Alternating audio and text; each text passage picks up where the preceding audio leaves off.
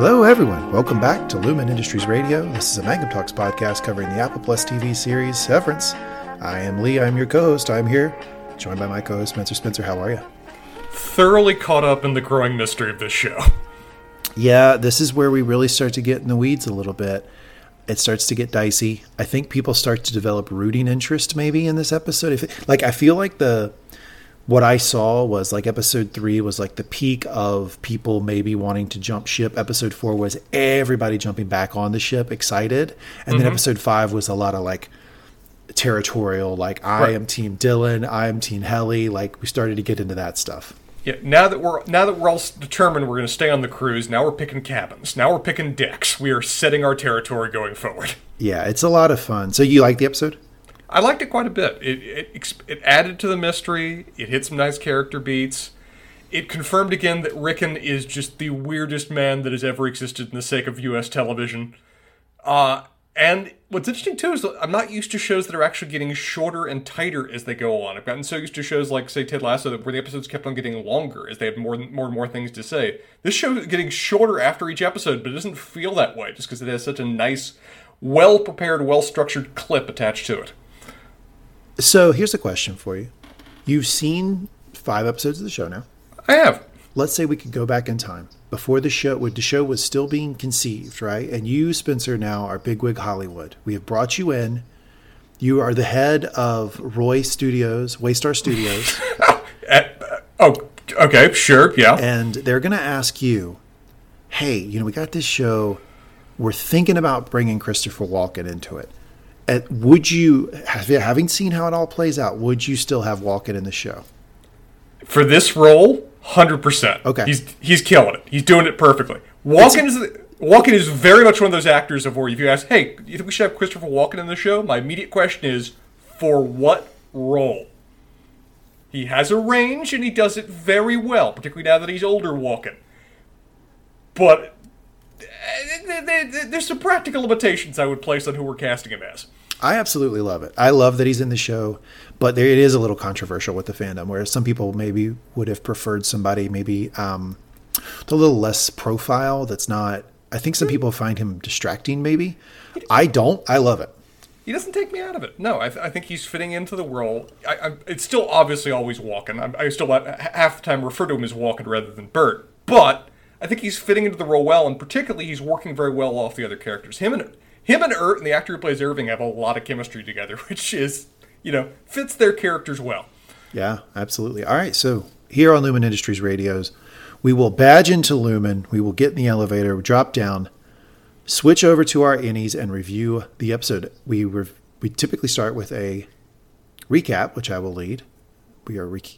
Capping episode five, The Grim Barbarity of Optics and Design. I'm kind of stuttering a little bit because that is a hell of a title. The Grim Barbarity of Optics and Design. It is perfect for what it actually is. That sure. being that kind of religious imagery kind of painting, that, you know, that that that's perfect. The, the, they could not have designed a better title to fit that particular kind of image. Yeah, it's, I agree with that. It's fantastic. Um, and so then we we will jump into best line of the episode. I and I alone have got Emperor best line of the episode. Spencer, however, every week will gamely supply me with nominees, and I will select one. Got to tell you, there's a leader in the clubhouse right now. There's a leader in the clubhouse. I've I'll got a line that I'm excited about that I really want to pick unless you convince me of something different. Then we have Employee of the Week. Employee of the Week is going to be interesting this week because uh, you had a lot of people doing a lot of different stuff. Uh, yeah. I think we both agreed. Who did we pick last week? We picked Cobel last week, maybe? We, we we picked two. We picked Cobel, and then who else did we pick? I think was it Dylan. I think, yeah, I think Dylan. You picked Co- Dylan. I picked Cobel. I think is yeah. how it went. Yeah. So we picked we picked some different people. Maybe we'll, maybe we'll agree this week. Maybe not. Who knows? And then America's favorite segment. We will all sit back, kick back, and Spencer will ask questions, and I will do one of three things. I will either answer said question and com- completely. I will either partially answer said question, or I will acknowledge it's a question and answer none of it. That is typically how that segment goes. Spencer, you got questions for us this week? Yes, quite a few. Certain element begrudgingly. You just look so damn smug when you can just nod at me and acknowledge that I've asked a question. Yeah, and that's probably what we'll get to. Because I'm sure I'm sure there's still a lot of questions after this episode. I mean, uh-huh, we're, we're uh-huh. answering stuff, but it is... They ha- the show has a pace, right? And it is not a quick pace. Like it, it it's not like, oh, episode six is going to come along and you're going to get every answer to every question. They're not really right. setting that tone. I mean, they the show is literal is set in what is almost a literal labyrinth. Every corner is going to reveal a new mystery. It's just a question of how far the characters go off the reservation in terms of their exploration. And in this episode, they roam a bit, and we see some things. Yeah. All right. So, as mentioned, this is a Mangum Talks podcast. If you enjoy this podcast, you like listening to Spencer and I gab, oh boy, do I have some good news for you. We've got a lot of other podcasts. We've covered a lot of other television shows and movies. You can check all that stuff out by going to mangum talks dot com or going to your favorite podcast platform. Heck, the one you're listening to us in right now, and type in Mangum Talks. That's the keyword. That's the metadata. I've tagged it. It's really fancy. It's really official. All of our stuff will pop up, and you can follow all of the different television shows that Spencer and I review. I can tell you on our schedule, we will be reviewing in some capacity. Spencer, I'm going to say, I'm going to speak for you here. Can I speak for you for a second? No, I always love for you to speak for me. Go on. Yeah, yeah. You, you you typically love that. Spencer maybe doesn't love that Disney took over the Star Wars canon. Maybe, like, love oh. is probably not the word. I mean, look um, at the limb you are climbing out on right now. You are dangling like one of those hanging, hanging there kitty kind of moments right there. I don't even know how you are willing to just go so far out there and take a risk with that kind of opinion on that particular subject involving your very much abbreviated and limited knowledge of my particular media preferences. But, you know, there you did. You said it. You said it out loud. All of our social media followers know that I'm a hot take artist. I'm dropping hot takes here. Spencer not doesn't love that Disney took over the Star Wars canon. We try to keep this fun for Spencer, so we're not going to subject him to every single episode of the Ahsoka series if he doesn't want to. But in some capacity, Mangum Talks will be them. some capacity. Mangum Talks will be covering the Ahsoka series starting in August over on the podcast feed, Mangum Talks Star Wars. And then we know for certain, despite the writer's strike, despite the actor's strike, that House of the Dragon season two will come out next spring. So Spencer and I will be reviewing that over on the Pod of the Dragon podcast feed. Other than that, it's kind of the Wild West for Spencer and I as to what we'll be reviewing and when, because most of our shows are either dead and gone, R I P Succession, R I P Ted Lasso, or we have no idea when it'll come back because the writer's strike, things like um, Enjoy Your Stay and The Last of Us, both of which are kind of halted in production. And heck, even season two of this show is halted in production. So when we will back on this podcast feed reviewing season two, we do not know. So make sure to follow us at mangum talks dot com or facebook dot com slash mangum talks or Twitter at mangum talks to figure out and stay up to date on when Spencer and I, what Spencer and I will be reviewing and when. Well, Spencer, we got some decisions ahead of us on what we're going to cover next, but right now, We're not done reco- We're not done covering this show. It is time to review Episode five, The Grim Barbarity of Optics and Design. Spencer, are you ready? I think I am, but man, we have a hell of a way to start the episode. So I can do it. Well, first of all, we start the episode with an advertisement for a wonderful television show. I don't know if I've mentioned it. Foundation, have I mentioned it? Have I told you that that show's pretty good? It's come up recently. It's come up a okay. few times recently. All right, yeah. Maybe people should watch that show. That's a really fucking good show. It's in the middle of Season two right now. I'm excited about it. Great Foundation advertisement for me before I clicked into episode five. And then we get a warning about this. There is a depiction of suicide on the show that, not a joke. It's not a joke. It's real. I think when this show gives you a warning, like we mentioned last episode, like just heed the warning. If you have a problem with whatever the thing is, if it's like, oh, we're going to show you flashing lights. If you have a, you have a problem with flashing lights, you might not want to watch the episode because this show doesn't fuck around. It tells you the truth. Yeah, there, there's certain shows of when, you know, you can't always be certain to what degree you can expect a particular warning they can get, like, you know, suggestive themes or something, or, you know, sexual content, and it ends up being, you know, nothing at all. This show, if that ever comes up, it's going to be a full-on orgy, because they don't mess around with their warnings. Hell no. Then we get the previously on. The you, you are. Your job needs you, not the other way around. Mark and his sister and the fact she's pregnant. More on Ricken. Ricken. Ricken. Ricken. Mm-hmm. Mark meeting the doula. Um, so we see the doula thinking she might make an appearance this episode. Severance is subjugation asshole. Fucking really that back and forth on the street that he had with the member of the Hive Mind Collective. Cobel getting... Whole Mind. Pe- Whole Mind? Hive Mind? Yeah, it works. Yeah, I think Mark would call it the Hive Mind Collective. Cobel getting Pete's insert. Your best friend left this, left this for you and you don't give a shit. That's a line from Helly. Uh, Helly's many attempts to leave. Am I trapped here? If I want to quit, can I? That was her question. Pretty much from jump. Uh, I am a person you are not. Your resignation request is denied. Probably the most gut-wrenching goddamn fucking line of the show so far from Helly's Audi, and then Helly kicking the trash can over and whoop, falling down, potentially hanging. Spencer wasn't buying it, though. He went on record He put my, his name. He put his name to it last episode. My, my honor was hanging in the void, waiting for resolution, and it has been reaffirmed. Your honor was hanging? You really want to go with that one? Yes, I do. It feels Un- appropriate. Unbelievable. Yeah. So Helly going up in the elevator, her Audi comes to. What a, you know, you. I, I got to give you credit for the way, way you phrased something about this show. You talked about this show doing horror, not jump at you scare horror, not monster horror, but horrific scenes. And I think this mm-hmm. like probably takes the cake, right? The well, Audi wakes up mid hang. That that is an that is. I've had nightmares that, that that approach that kind of thing. That what she's experiencing at the moment, just utterly confused, arriving in the moment of her imminent death. Suffocating, strangling, con- having no idea what brought her to this particular moment, arriving there and then leaving again. Just a brief taste of what of, of death rapidly coming around a corner and being powerless to stop it. I'm presuming Helly did this intentionally, I- innie Helly, in which case, evil genius territory, because given how much she expresses later, she wants to punish her Audi for what she's done. Yeah, it, I don't know, like, so I can't figure out if Helly hung herself in the elevator because that's the only place that she could get the rope up and over, or if she did it because, as she says at the end of this episode, she wants the Audi to come to dying, if that mm-hmm. was something she was trying to do. I will say, though, if I'm just, you know, advising Helly, and I'm not saying I would advise Helly on suicide, but let's say I was. Involving your Audi in this scheme in any way is probably not a great idea, because then, then you lose some control over things, right? Like, and that's kind of what happened, because her Audi starts kicking and making noise, and that draws people over.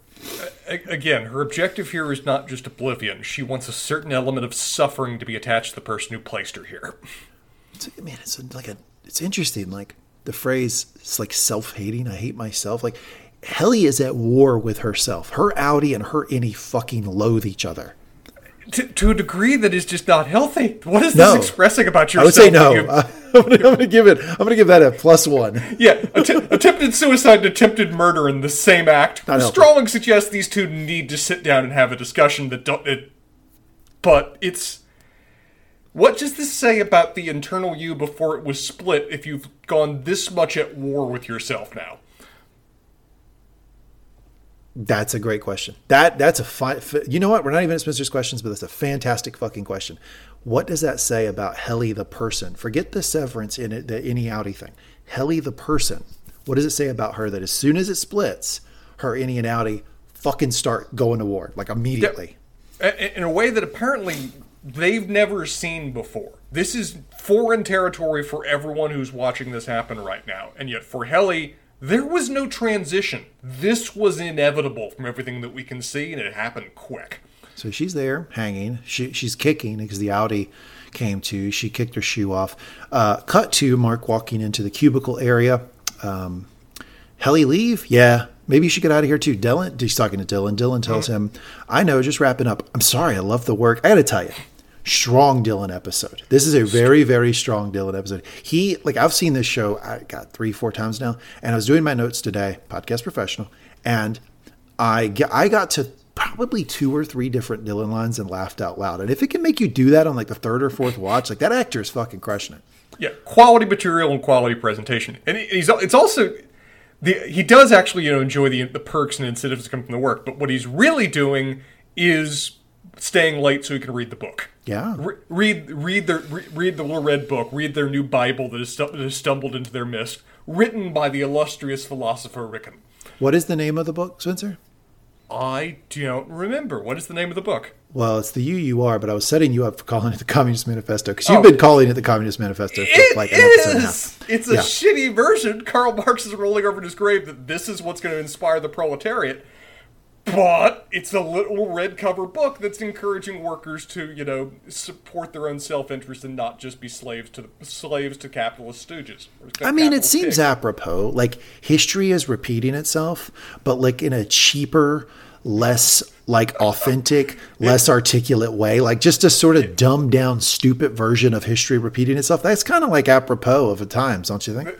This this is history by means of Xerox. We're now just all reading copies after copies after copies. Goodness, Mark goes to the elevator. We see Mister Graner running down the hallway in a sort of a slow motion, like, I'm coming. Um, Mark opens the door and Helly is hanging there. He jumps and picks her up. Gotta say, Obviously, Helly's innie to get to this point. This is a f- royally fucked up situation, and I feel ter- I feel absolutely awful for all the innies, but m- maybe the most for Helly's innie. And I need some answers from Helly's Audi because this is fucking absurd what's going on. Even more here in a minute, too. But I do feel really bad for Mark in all of this because I think Mark was really shaken by this situation. Uh, more more than we have ever seen his innie be. And credit to him, man responds immediately to something that... I, I don't know how I would react to the situation, but I would assume there'd be a certain degree of my gears just stop and have to restart kind of thing. Like I could see you could sort of break in the moment, just sort of stop and freeze up. And like, what, what, what? Mark, no hesitation. He is there trying to provide her that support because, again, short drop. She's actively strangling herself right now. So... I'm going to do a new segment. It's called Questions with Lee. Even though, I've already, even though I've already seen the show, I still have questions. We established last episode with the tree that Mark, that what Petey said an episode before, that Mark takes the pain with him and down we've there. Seen it now, yes. My question is, he's experiencing pain as an innie. Does he take that with him? To, does he, does he, did, did he, did he get off work that day and be royally depressed and not know why? I, I have to imagine... Potentially, we didn't. He didn't get the opportunity to do it because he was immediately wrapped up in the whole in his sister's pregnancy and you know labor and everything else with respect to it. But I know, she's so it, selfish. Yeah, the joke, timing of it. Joke. How how dare she have her baby right now and interfere yeah. with our ability to understand what whether this is a two way street with potential trauma the character is going it. through? Couldn't she have she, held off a day so that she, I could have figured out if Mark would have drank more than normal that night? Because I, I need to run these tests. I'm like Miss Cobel. I need to run these tests. She, so I think we're coming to a conclusion here. Her selfishness interfered not only with Mark's processing emotion, but our ability to understand the greater plot. Look at uh, this. Unbelievable. Uh, Mister Graner yells, God damn it. Mark is holding her saying, oh my God, oh my God. And, and literally shaking. Um, Helly is taken down. We see her moving a little bit. So I think right away we, we were pretty clued in that she didn't die, right? She's she moving. She's breathing right away. Graner tells Mark to get in the elevator in no uncertain terms. I don't think there's a lot of room for conversation. We see Helly starting to come to. Graner puts her in the elevator. Mark says, is she okay? And whoop, he flicks, flips back over to his Audi and he leaves for the day. We've we've we've only ever seen this go in one direction. Depressed to, you know, a more, I'll say, normal state, le- less depressed state. This is the only time we've now seen it go in reverse, of where we see him in a very agitated, confused, concerned, out of control kind of state, and then go up back to bland. Yeah, so I kind of wonder how that would affect him. Uh, Christopher Walken is on the main credits, so that's something. He's going to be big going forward. I like to see forward. him on the main credits now. Uh, so the credits roll, and then we... Uh, Uh, the opening sequence, and then we cut back. We start with Lumon. It looks like morning. Still snow on the ground. Uh, Mark comes to badge in, and he flips back. And uh, when he flips back, he is upset and shaken.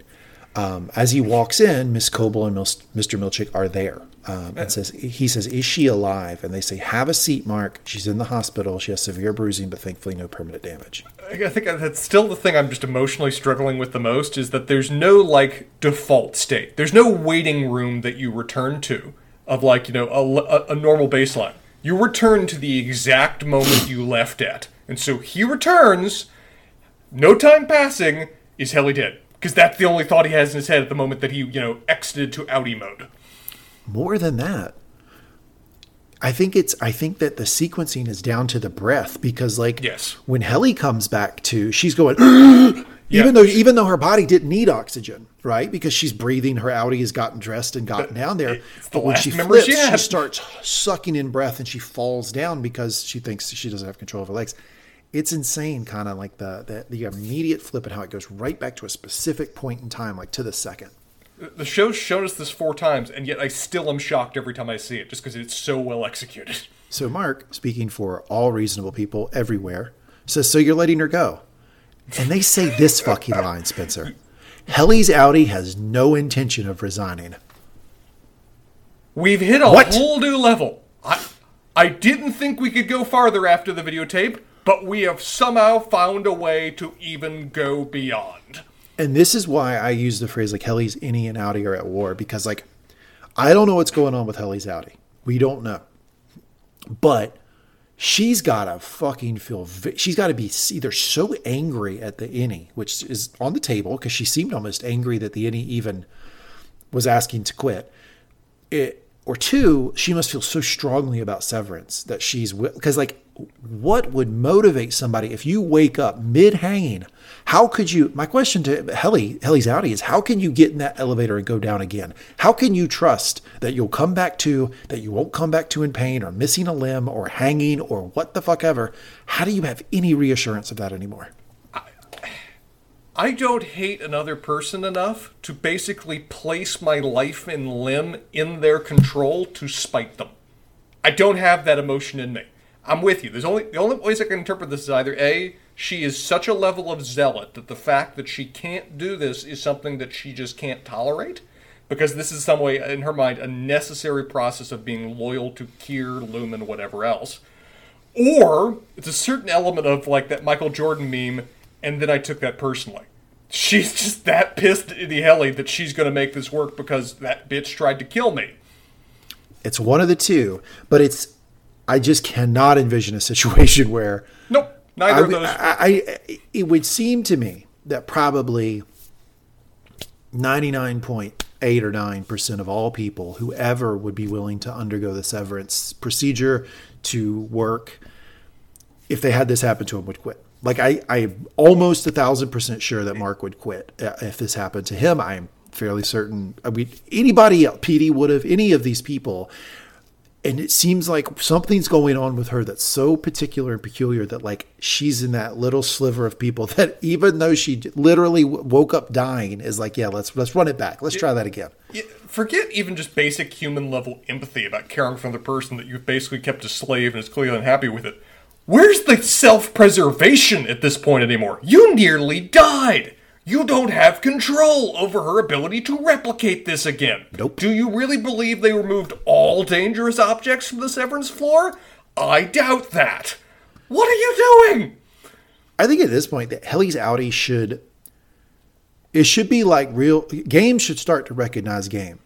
You know, you you you, you mentioned yes. the, the Jordan meme. I'll, t- I'll talk about the Shaq meme where Shaq uh, is, st- is sitting there and he looks clueless at the desk. And the and the phrase is, "I'm sorry, I have to apologize to you. I was not familiar with your game."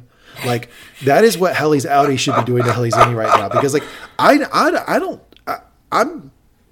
I am not sure what Helly's innie's imagination can what? produce. Like, she took an office place that looked completely scrubbed and clean and sanitized, and she has figured out two different one one way I almost kill herself, another way to almost cut her hand off. Like, she can find danger somewhere. Like, I think it's about time to start recognizing that innie has got some. She's got some skills. I mean, the, the, she needs to have a certain degree of perspective on herself now. It's just like, Helly, do you know what you're capable of? Well, your innie's capable of that, and is capable of directing it at yeah. you. Consider that a moment. Yeah. Mark says, she almost died. She Sorry, doesn't want to ouch. be here. Yeah. And Hel- and Cobel says, and she will be back at her desk in a couple days. Mark, is that enough time? No, it and isn't. And then Cobel does not want to... Because I, from what we're starting to learn about Cobel, Cobel, I don't think... She's she's a type of crazy, but I don't think she's the, like, Kier indoctrinated, like, that type of crazy. She might be her own type of crazy, but, like... The type of crazy that she is, is, is maybe a little bit different than, like, the zealot. So what I'm saying is I start, I'm starting to have some faith that Cobel might, like, be thinking somewhat rationally about some of this stuff. And the fact that she doesn't respond to the question, is that enough time? I'm, I think I'm going to go with the idea that Cobel knows, no, it's not enough time. And yes, it is completely ridiculous that Helly is coming back to work. So she switches the topic, pushes the conversation back at Mark and says, this happened on your watch, Mark S. And you can thank Kier himself and went the way it did. Have a productive day. She got up and left. What, what we find out more in this episode too, I did not fully understand the level of independent control and lack of oversight that Cobel had. I know that, oh, yeah. you know, the people on the Severance floor, they're not watched much. We've joked about that to a certain degree.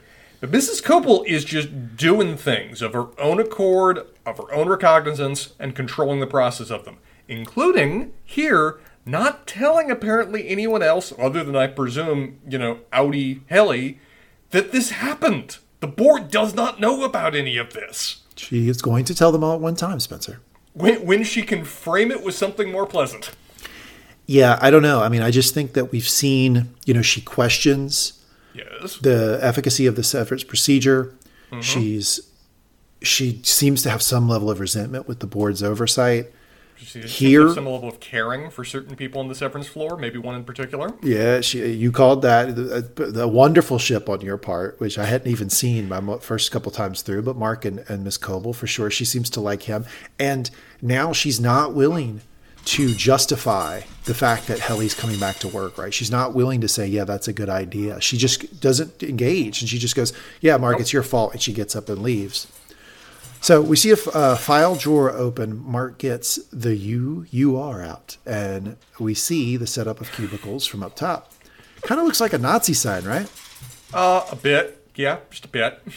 Yeah, seemed like, it seemed like a Nazi sign that they were showing us there with the cubicles. You know, we talked last episode about how the... Fascism. This is not... This is a show that will hit the fucking nail. Like, they don't care. Like, it, it's a nail. It's sitting there. I got a hammer. I'm going to whack it.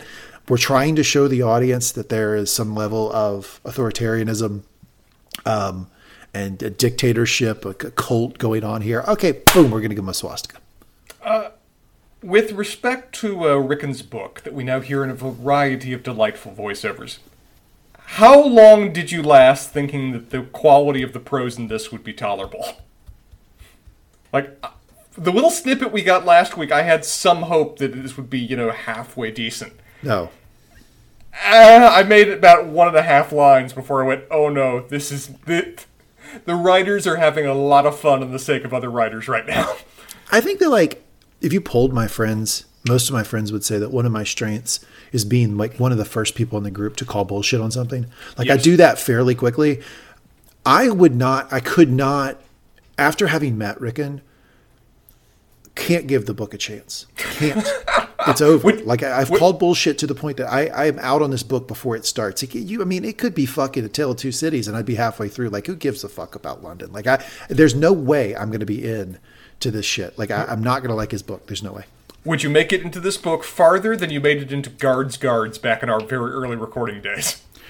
Yeah, so for those who haven't listened to the entire Mangum Talks uh, backlog, the we started Mangum Reads. We started Mangum Reads, and I think the first episode went sideways a little bit with a guest host, and so I joined the second one with hopes of reinvigorating. You all had hoped that I would come and bring some energy to the podcast, and I brought with you. You did. I brought with you a guy who um, had had a couple drinks and had not read the book. Just had not read it. You, you'd read like thirty pages and the back cover of like a four hundred page book. I was like, fuck it, let's talk about it. Yeah, absolutely. Yeah, so I, I would call bullshit on this guy pretty fast. Um, I think it's terrible writing. I got some quotes here from it. So what does it mean to fail? My failure to break into the literary world in my twenties was devastating, yet it taught me a vital lesson. It's not me who is wrong, but literature itself. And it was at this moment I realized that things had gone wrong. And to truly find my place in the world, I would have to break it entirely. He's going to break literature entirely. Uh, truly? Okay, yeah. The, the Danny, the Danny Targaryen of literature right here. She's bra- He's breaking the wheel. Uh, only thing you have to fear is your chains. And so I did. A society with festering, festering workers cannot flourish. You know, it is hard for a society to flourish when the workers have scabs, when they're like, Viserys Targaryen, you know, when they when they have like, you know, open wounds, things like that. I mean, it is a little tough for people. Yeah, yeah, and and what what's the specific example that he offers of what they cannot do when they have festering? Rotting, a man with rotting toes cannot skip. I mean, I think that, that's pretty obvious. That is my primary concern, truly. With rotting toes and festering skin, the skipping that I cannot engage in is just ruining my day. And then speaking for all of SAG-AFTRA, says, what separates man from machine is that machines cannot think for themselves. Also, they are made of metal, and man is made of skin. Go on. Fucking I'm truth fascinated. Bombs everywhere. We see Mark badging in and out of Lumen multiple times. So what we're getting is a run it back, old school, classical, nineteen eighties voiceover montage to speed things up in time. And I fucking love it. I'm all about it. We we are Ricken is narrating the three days that Helly is not in the office right now. I think it's now. Fantastic. I, I wish more T V shows and stuff would do this. They, they don't need to show us those three days. It's the point is is that it's a relatively standard three days, except that Mark is reading the book. So that's what we're getting. He's badging in and out, and we're getting the book being read over top of that. And we're mocking this to no end, and it deserves it. For sure. We're going to mock mock Ricken when we see him in person later, and he deserves it. But innie Mark has no other frame of reference about literature other than the handbook, and we read that thing. To him, this is both novel and high art, because he has nothing else to compare it to. Can I point out a line that is the is is both things. It's it's it's both of the things, Spencer. First off, it's patently absurd that Ricken ever wrote it. It's unbelievable that he would ever put this to fucking paper, this numbskull. Mm-hmm. But take that context completely away and give that into Mark's voice, mm-hmm. and all of a sudden it is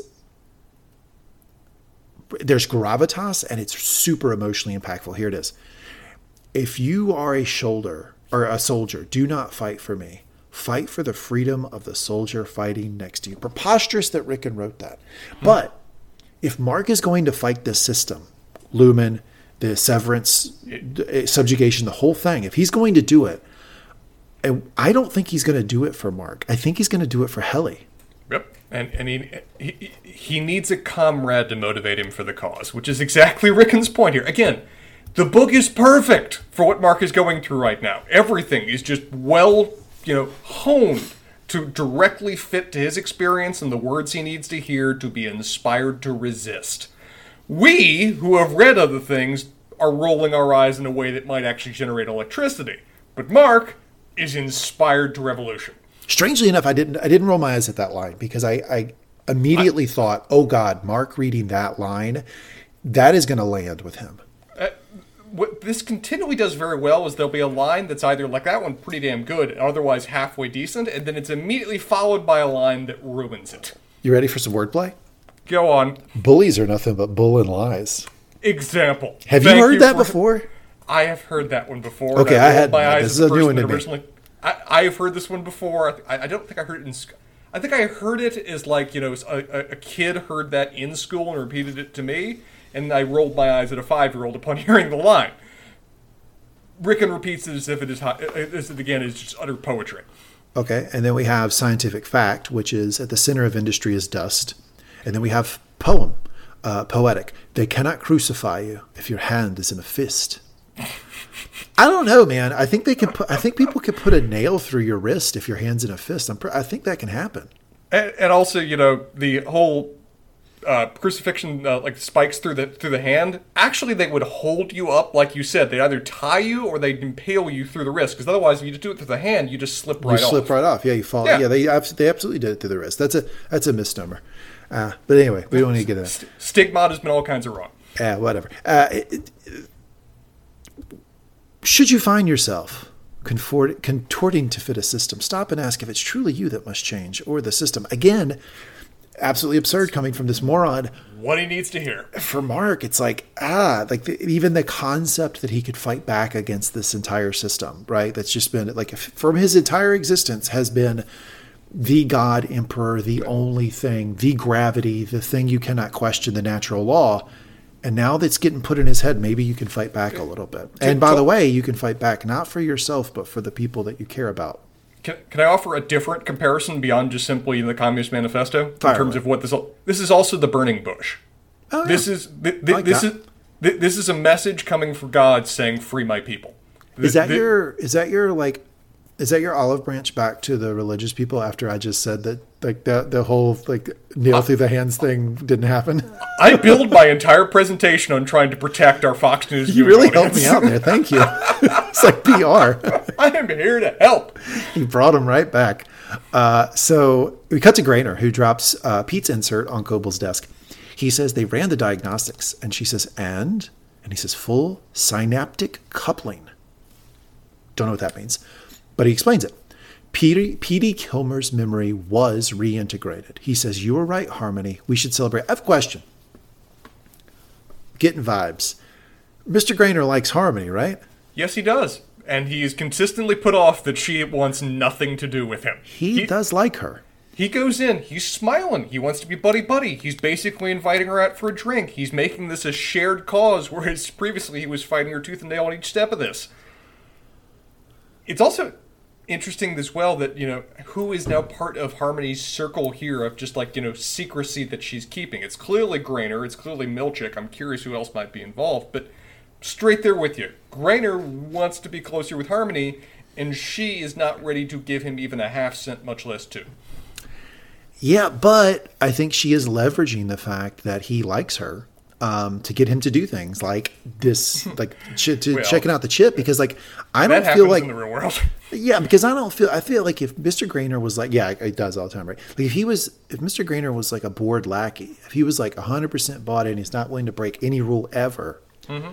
I'm fairly certain he would not be like being the middleman for testing this chip, but he's doing it, I think, in part because he's rolling the dice. He's hoping uh, Harmony might uh, look at him a little differently after he uh, does a favor or two. If we're ranking various levels of true believer that we see on the show, Graner's pretty low. He oh, straight yeah. up he straight up mocks Kier, like the idea. Of, oh, like I was on, offended. I was offended. You were offended on behalf. Of, couldn't believe it. How okay, I mean, dare him? I, we'll get to his line here in a minute, but he, he essentially just kind of rolls his eyes at the idea. Ah, oh, there's always a Kier quote.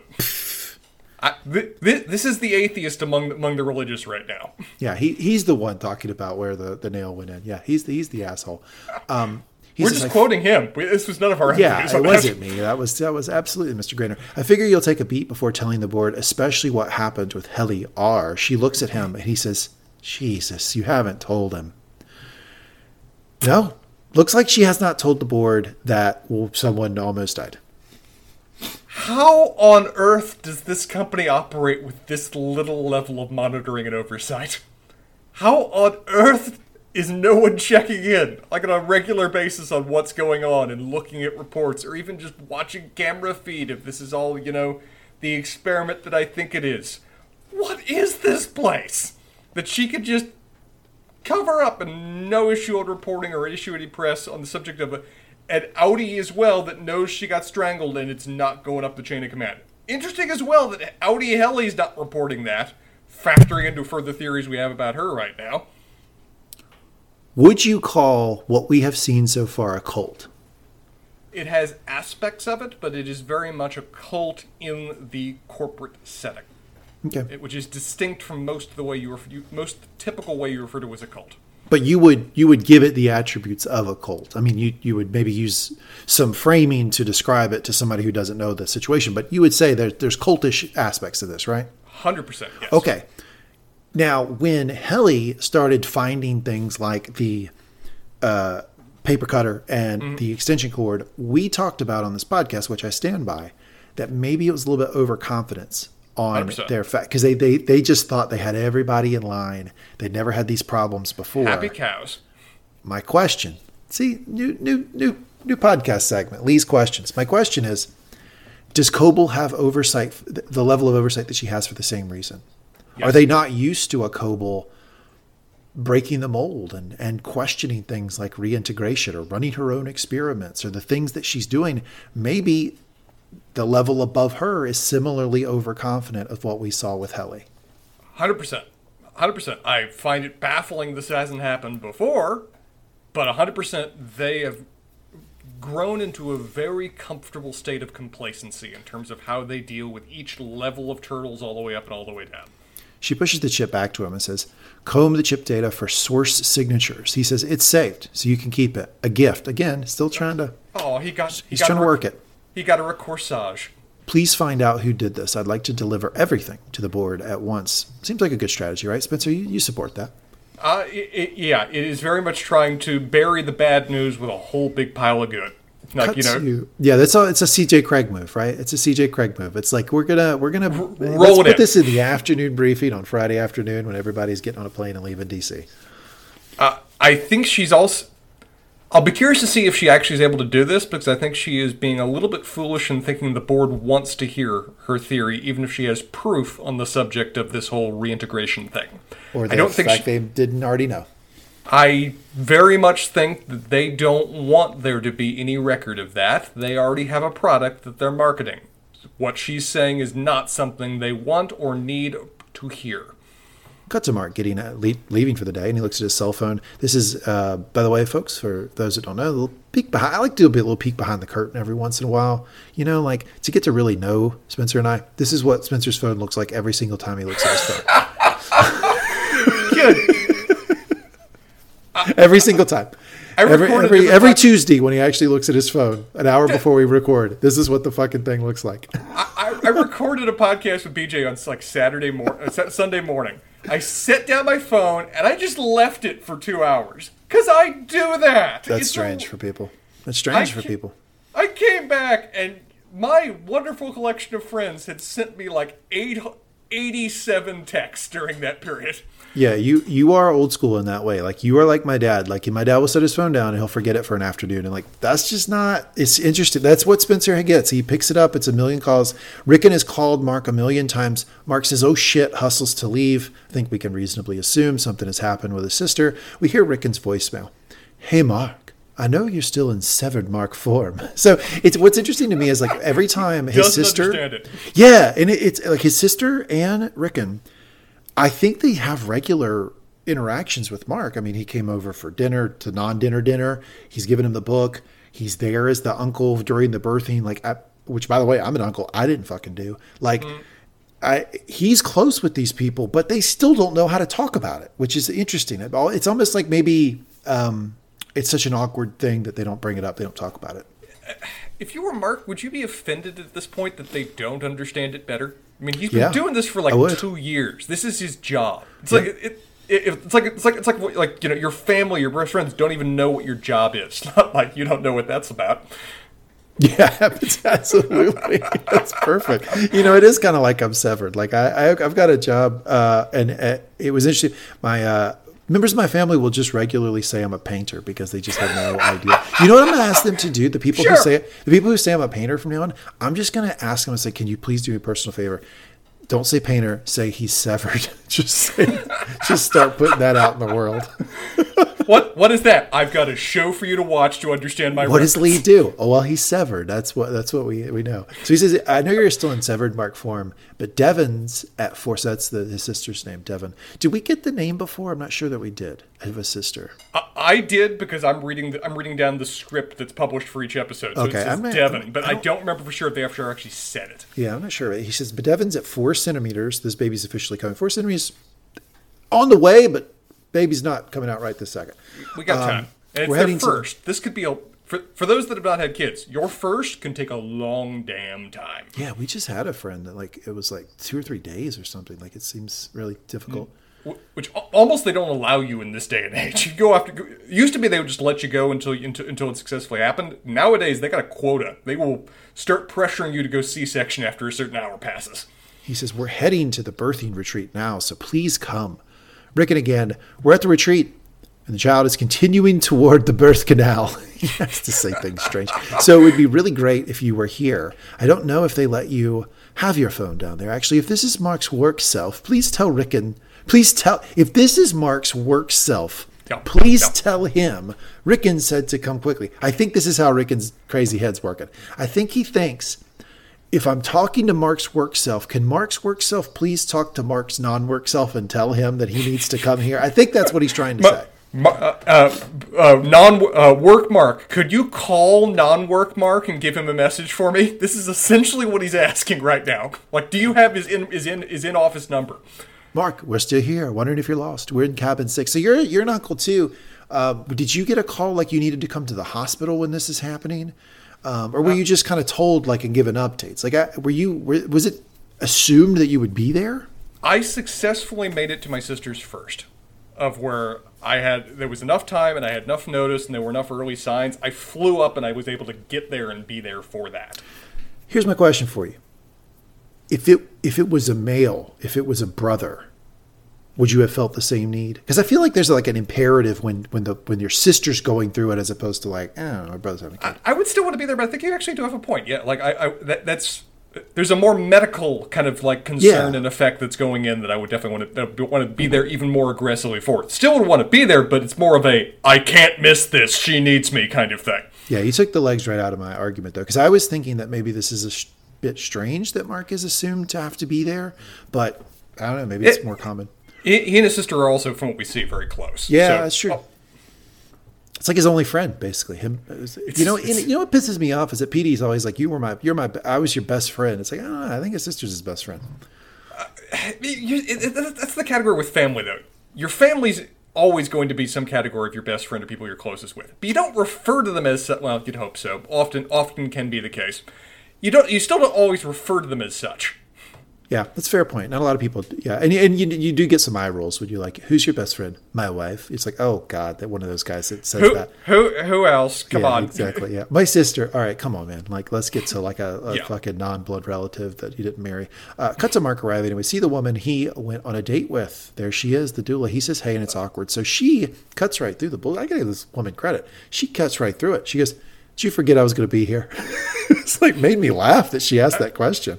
I, I, I, I like that Mark just, just doesn't even deny it. Just like, yeah, slightly. I, it's Mark actually handles himself rather well in this particular moment because he's well, just not trying to cover up anything. He's just being honest, and well, she seems like she appreciates it. Mark is an alcoholic who is not willing not willing to do two things: quit drinking or hide his drinking. Mm-hmm. He's not going to quit, and he's not hiding it. So he's going to have situations like this where people are like, hey, man, like you said a thing, did you did you a forget? thing. And he just goes, he has to like, yep, he probably has bad. this a couple times a week where he has to go, well, yeah, I don't know. I don't remember that. Sorry about that. If I said, if I said something, I did something, you know, that sort of thing. Well, uh, th- this is also one example that the show has set at least a little bit in the future. Uh, the, the fact that this character, the duel's name is Alexa. That is going to be a thing in like twenty years, isn't it? Oh yeah, a lot of Alexas for sure. Yeah, and it's gonna, it's gonna, she's gonna fuck up so many of those home security systems. Uh, she says it's fine. He says, yeah.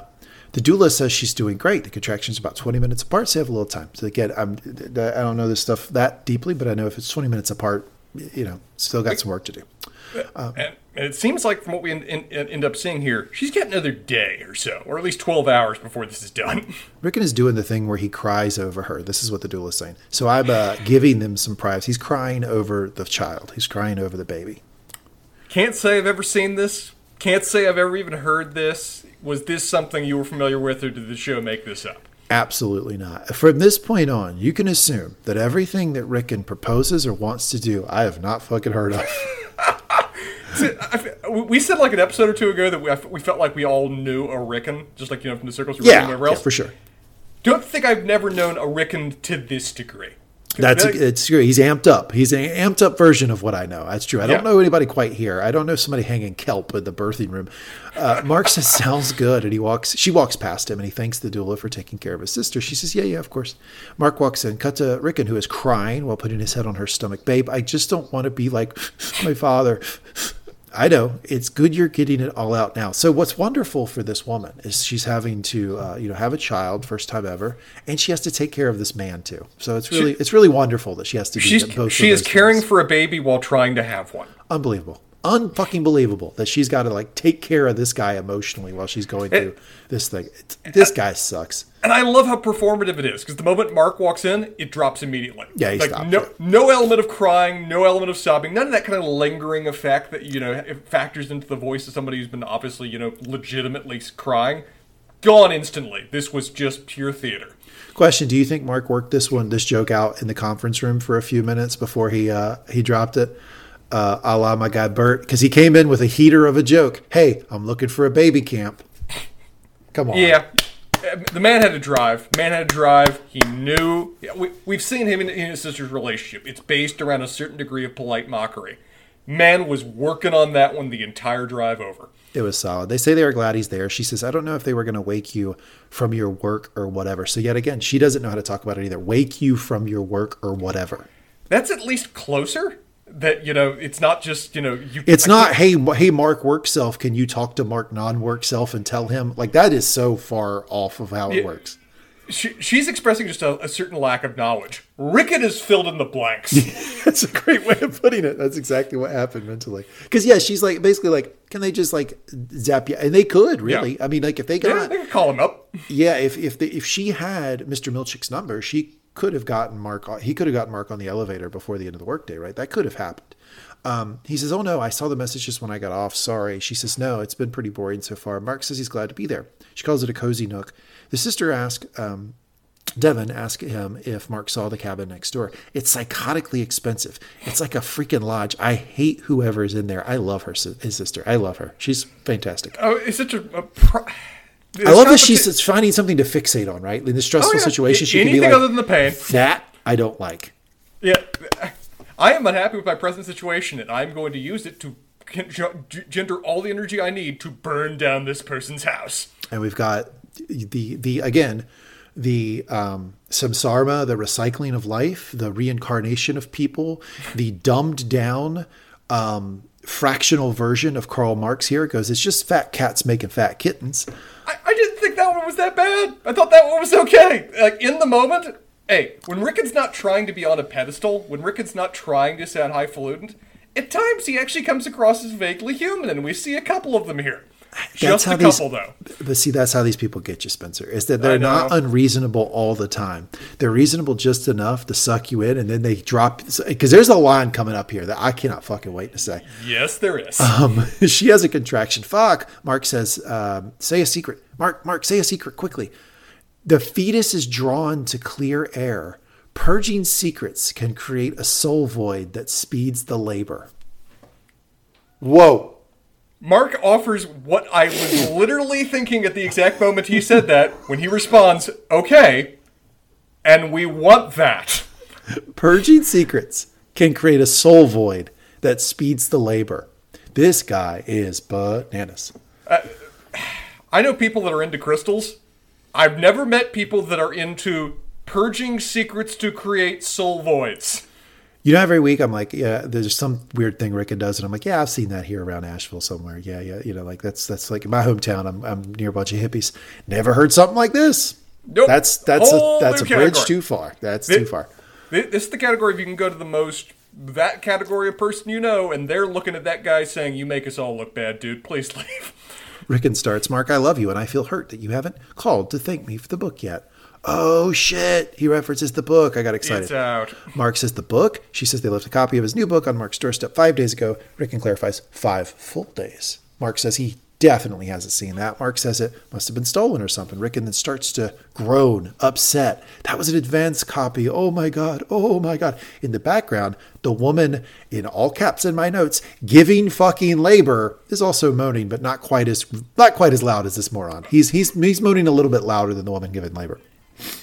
I mean, if, if she's moaning at a five, he's at an eight, and he's very much threatening to go higher here shortly. His world is collapsing in this the present woman, moment. She's giving, she's giving birth. This woman's in labor, and this fucking moron is moaning louder than her because his yep. stupid book got out. Mark asks her if uh, she's okay. Ricken says, it's fine, it's fine. Oh, okay, I'm okay, okay. He's trying to calm himself down. She says she's okay. She says she's going to go get a coffee. Really, you sure? And she leaves. He tells her to be careful. Spencer, coffee? Pregnant? She- She, she, I haven't she, given birth. She, she's looking for any excuse to not be here right now with Ricken.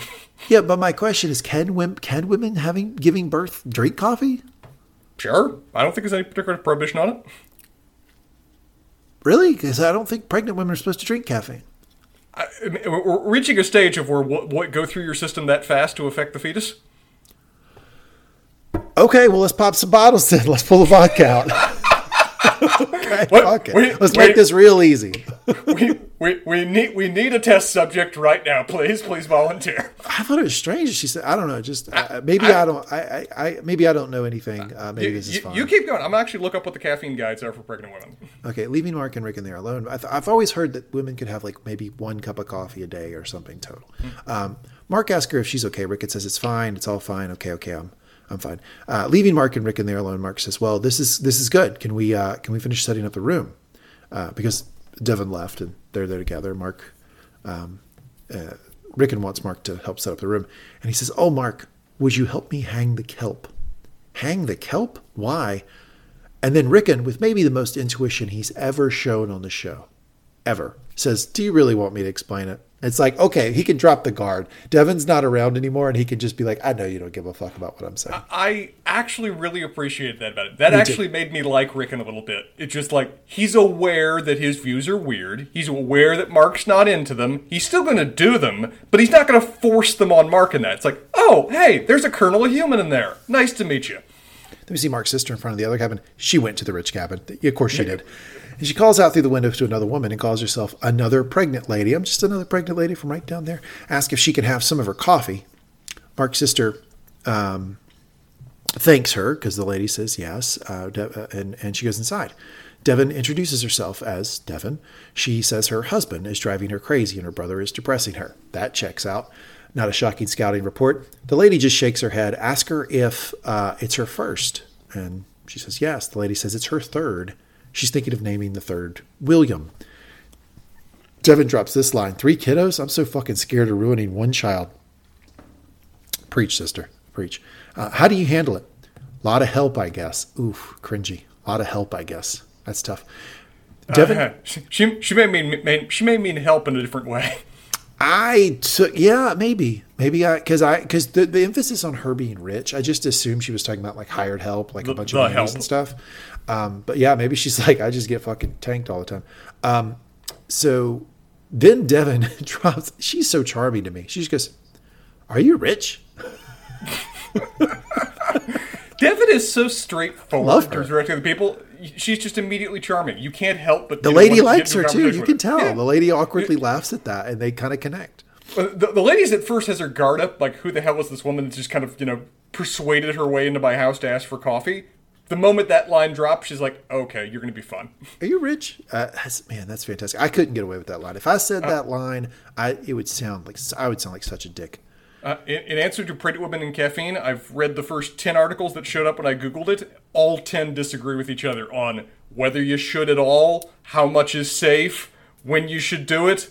There is apparently not a steady consensus on this point. Yeah, and I also like... And I'm not breaking new ground here, but I also don't like some... And sometimes I fall into this, and I, I, I wish I didn't. But we fall into this like language of, she can't have. Yeah. Like, and that's bullshit, right? She still has agency. It's just a, it's a person. She can fucking do whatever she wants. Like, it, I think what, what people mean is like the guidelines say you shouldn't, but like the idea, like she can, of course she can have fucking caffeine it, if she wants to. Of course she can. It, I think the source is probably the most most honest and how I described it is just until we know more. Current studies show that under two hundred milligrams a day of caffeine is not harmful, amounting to a twelve ounce cup of coffee. So one should likely limit themselves to such amounts. Maybe here's some Ricken science. Maybe the the caffeine will energize the fetus to want to do some work. And, oh yeah, and start to travel. Like, you know, like sometimes I have a cup of coffee before I go no, to the gym. No, that no, kind no, of no. Thing. So you need to understand that what motivates them is a sense of wonder, a sense of adventure, and the smell of the sea air that comes off the kelp. They are drawn to that. They are drawn to the call of the wild that it represents, and so it brings them forth from the womb into a realm of adventure. I think it, I think it gets them like jack. I think they're like pumped, like ready to, like fetus is ready to get. Look, folks, I, I can already I can already read the internet articles. These two fucking dumb males talking about. Pre- look, we're making fun of ourselves. We, we're yes, in yeah. on the joke. We we know we're idiots. Um, so Ricken then, with the best of transitions ever, um, says the last time Mark was in a medical facility, he was there with Gemma. Mark. Oh, is that what this is? A medical facility? So they're literally hanging kelp up in this yeah. place. When Mark and uh, Ricken says the, the baby's middle name could have been a tribute to Gemma, but I understand you were unable to be comfortable with it. Don't like the phrasing there. Yeah. Mark says the kid deserves its own name without big f- fucking feely baggage. Solid counter by Mark. Where do you land on this, Spencer? Uh, I land entirely about that should not be a thing, particularly if Mark's not comfortable with it, and Ricken should truly get bent if he thinks it is okay to even express that point the way he just did right there. You speak for both people on this podcast. Um, Mark walks out. Then we see Devon walk back. We see Mark and Ricken sleeping. She comes back, says she's got some coffee. Mark asks how, for a total. How long was she gone? Like hours? They, well, it looks like they lay down. Like for like a nap. So she must have been over there chatting for like an hour. Probably she probably had some contractions in this lady's house and so they did it together. Wasn't going back in that madhouse. Fantastic. I'm in the mansion here. Man, his sister, she rules. Devon says she made friends with the richest lady in the baby camp. She was quiet, but she was nice, very cute. I should uh, I should I should bring you up there. He says, I imagine she's spoken for. And they laugh. And uh, she says, I bet Alexa would give you another shot. I bet she wouldn't. I bet you could ask so you can see. As much as I do love the sister, really do care. I do think she's phenomenal. She is pushing this on Mark a lot. Is this the scene that you referenced in another podcast? If you're like, you were asking my opinion on it or something? You, re- you I, I had a memory of this scene before I hit here. I feel like you've referenced this before in some way. About I, I probably fucked up. I mean, I, th- I think that like her pushing the... um. the dating onto him mm-hmm. is something that ends up being so pervasive. I probably like what's letting the cat out the bag a little early with you on that. Well, I mean, I, I he responds well on the subject of, yeah, she's probably taken. How how do you feel about whether he has any chances with the duel anymore with Alexa? He does not. I think the two of them could be friends. I think the two of them could, you know, maybe more share a better meal now that they have a certain understanding. The two of them will not be romantic for reasons beyond just simply a pleasant date, a, a not particularly pleasant date. Mark's just not there for it. You want to know how he could probably get a second date? How? Order water. That'd be a hell of a start. I think if he if he showed some growth, if he said like I know I was I'm work I worked on this, like I'm not do like maybe you know that, but as long as he's still in the same headspace, no, I don't imagine that's happening. But his sister is just really, I love her. She's great, but he she is pushing Mark on this, and I I think that she has the and we've talked about this before in this podcast, that sort of misguided thought that if somebody is Uh, grieving, whether it be a, a spouse who died or a relationship that failed, there are these get back on the horse people. There are these people who think you just got to go back out and date and then you'll feel better. I'm somewhere in the middle, but there, I think that's what his sister is. To, to reference another show that you recommended to me and I watched on your recommendation. What? You did that for sure? Shrinking. Ah, what a good show. But remember that about the main yeah. character in Shrinking yeah. talked about his best friend wouldn't let him grieve, wouldn't let him get low, and how much that hurt their relationship? Yeah, because he was always trying to be, pull, always trying to pull him out of it. It wouldn't let him just go through the process. It's an important part of it. I understand where she's coming from. She's concerned. Like you referenced, Mark has no other contacts really in the world other than her and Ricken. God help her. God help him. She's trying to change that. She's trying to be helpful. She's also just not perfectly reading the tea leaves for what he is capable of right now or needs right now. Yeah, and you know, I'm a fix-it person. Like, I, I do default to that. Like, if, you really? Yeah, yeah I, I always want to like try to fix stuff and like help people.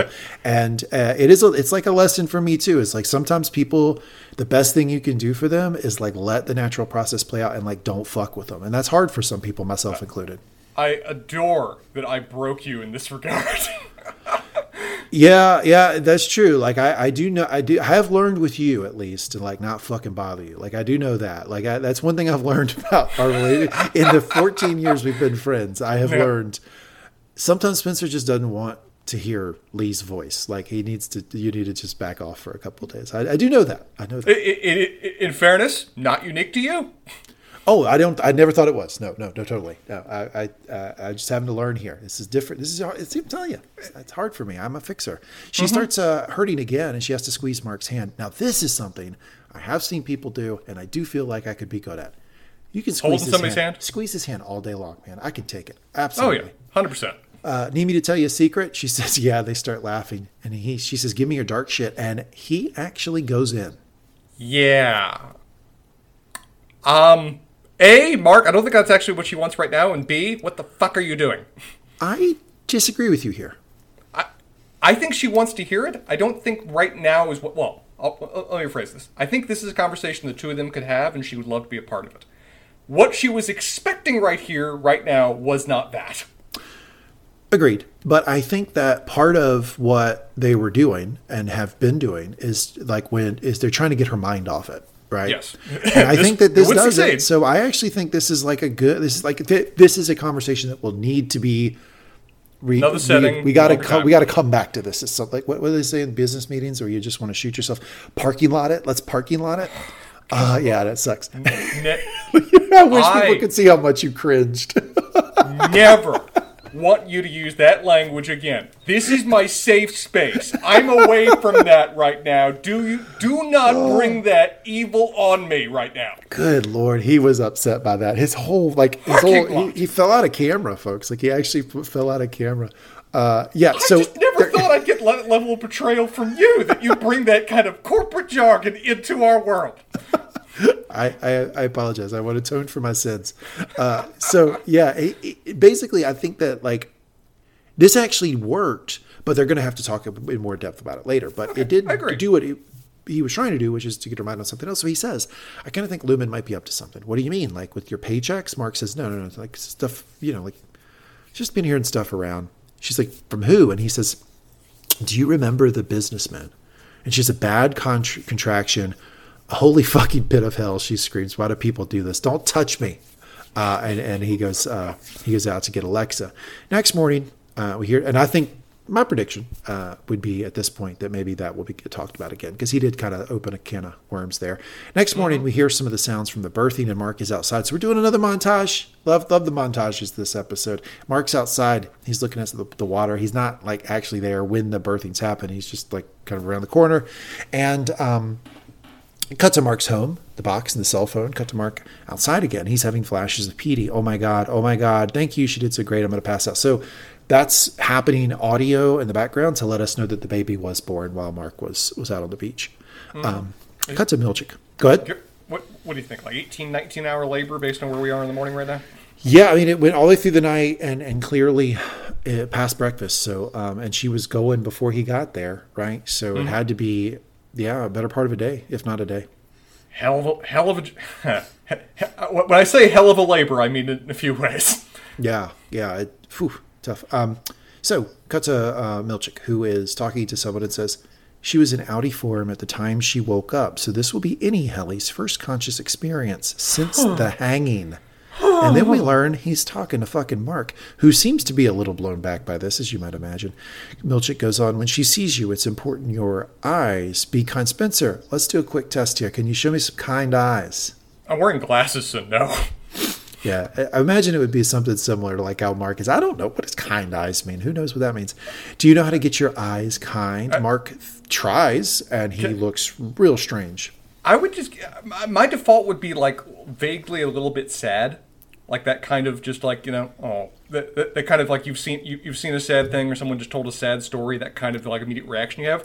Mark seems to go for a certain element of, I just saw a rat and I'm excited about it in terms of his eye movement.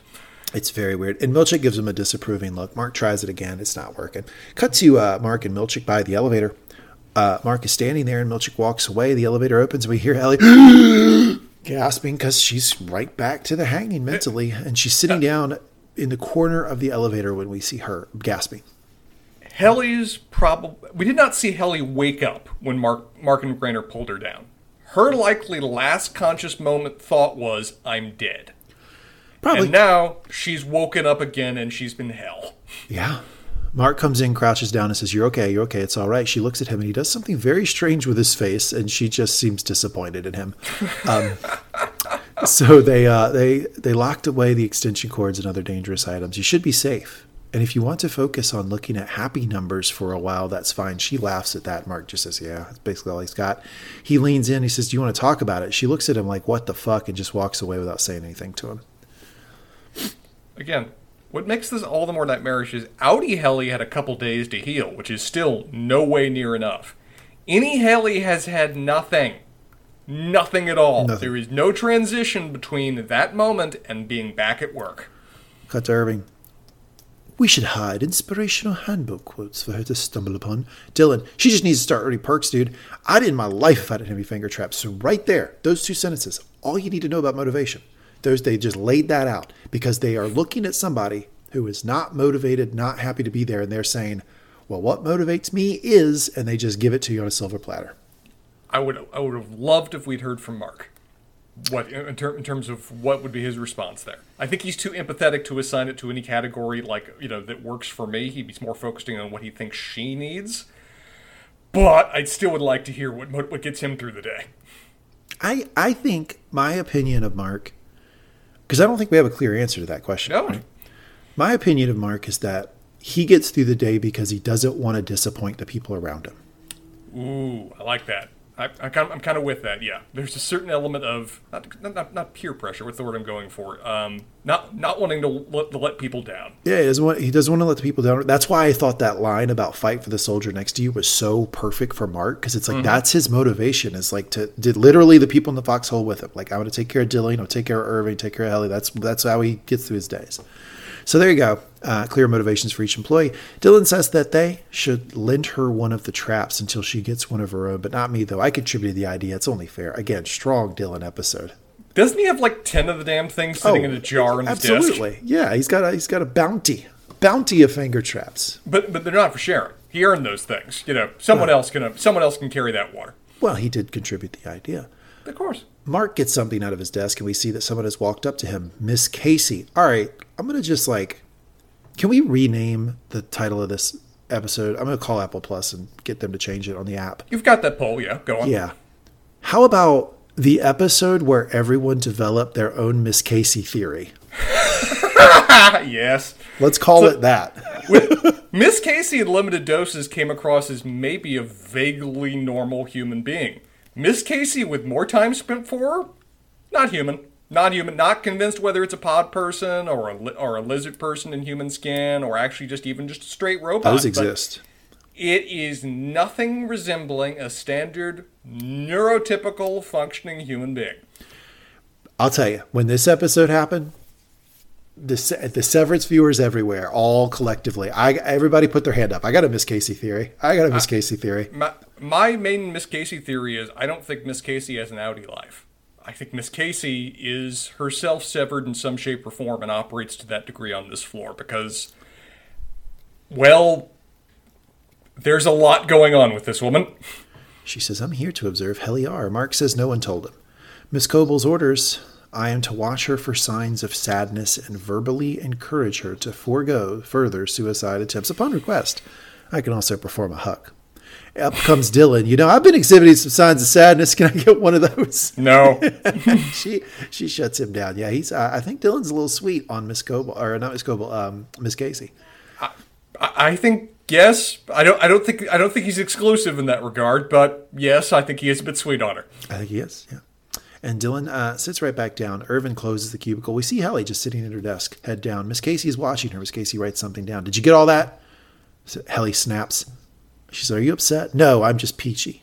If you're upset, you can request a hug. I know, I know, I can request a hug. And she fiddles with the numbers a little bit. Cut to Irving, and the numbers are blending together, and he sees the black tar stuff dripping on his desk again. And he looks up, more black tar is coming in through the ceiling. It drips and drips, and we get a chaotic, chaotic music, and we see Mark, and Mark is missing an eye, and in the socket is this black oozing liquid, and then, whoop, snaps out of it.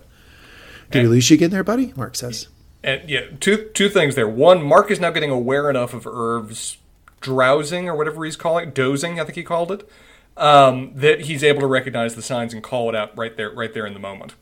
Also, just a thing to say right away, the mice that they're using for their jobs would piss me off to no end.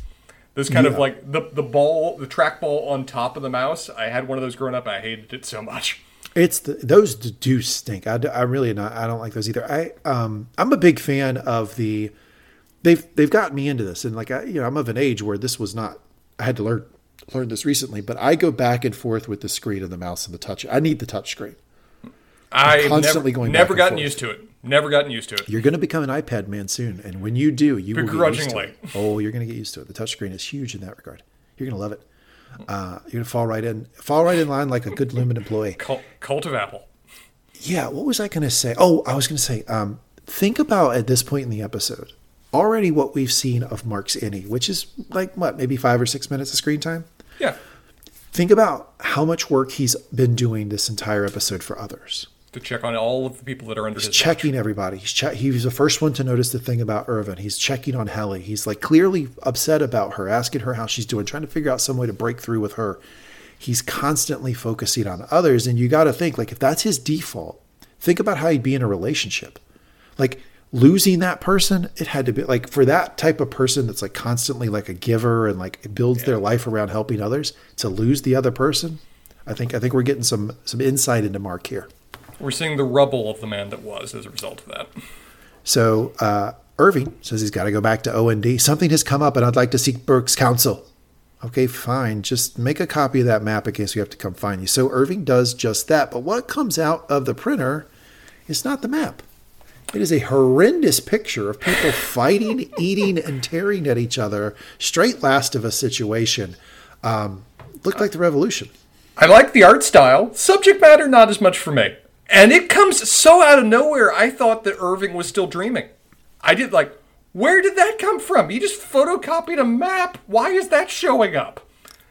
But we find out here shortly. I think that's a great point that putting this back to back with his dream sequence has people on their back foot during the, during the scene, people not quite sure if we're seeing what we're seeing. I think that's a great, I think they probably did that on purpose. Mister Milchick runs up. I'm sorry, Irvin, we must've sent this print job here by mistake. You weren't supposed to see this.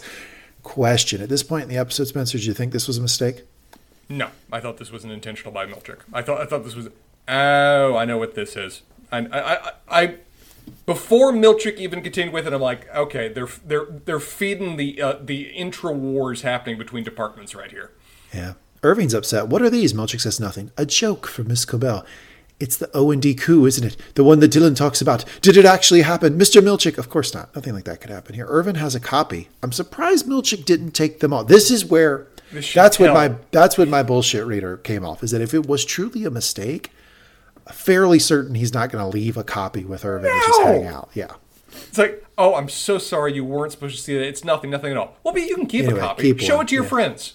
Yeah, because I mean, because that's the that's the corporate culture at Lumen, right? Like, yeah, yeah, we, you could just have shit and like just have, you know, contraband everywhere. No big deal. Yeah, We're not going to lock this stuff down. They they still talk about talk about a couple red hots they found on the floor, and he's just leaving a painting of a violent coup happening on the floor that they're denying ever happened. Yeah, sure, so I believe this. So Dylan and Irvin are talking about this, and of course, saying it's proof of the O and D coup, Irving says Milchick said it didn't happen.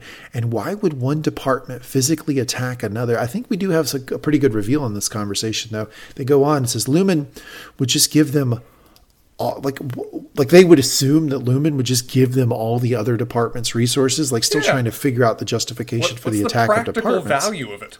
Other, other than just for the sake of bloodlust, what are they getting out of it? Dylan says, does O and D know that? Are we even sure about that? Because with seven people, there's a lot they could do to us. So that's the reveal that Irvin has told Dylan what he saw um, when he opened the door. Yeah, and this, this is something I just I guess I just had incredibly wrong. I did not look at that room that we saw and assume, oh, well, there's seven people in there. I looked at that aircraft hangar that extended beyond my ability to see the end of it and went, oh, well, we're seeing seven. There may be hundreds. I but apparently, think, I there's think, seven. I think basically the entire audience did that. I think they wanted you to. That's why they showed you the scale, and it, look, it looked like it was sprawling and going on.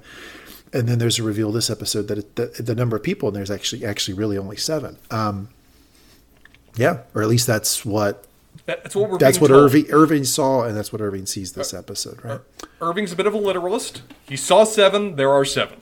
Your new friend who lied to you about the size of his department. How do we even know? He's how do we how do we know what he isn't being kosher about? So Irvin told Dylan what he saw.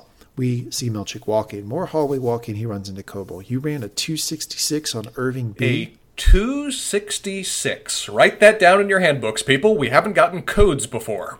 two sixty-six is what he ran, and Milchick seems a little put. I, look, as somebody who supervises people, I've seen this fucking face before. The I, uh, are you? Why are you questioning me? Like I thought I had this. I thought I had this approval yeah. to do this. Now I'm getting micromanaged by this asshole. Uh, he just goes, "Yeah, uh, I thought it might dissuade him from spending so much time with Burt G." Cobel looks at him and he says, "I'm sorry. Should I have consulted you?" And Cobel goes, "No, no, no, no, no. Good initiative."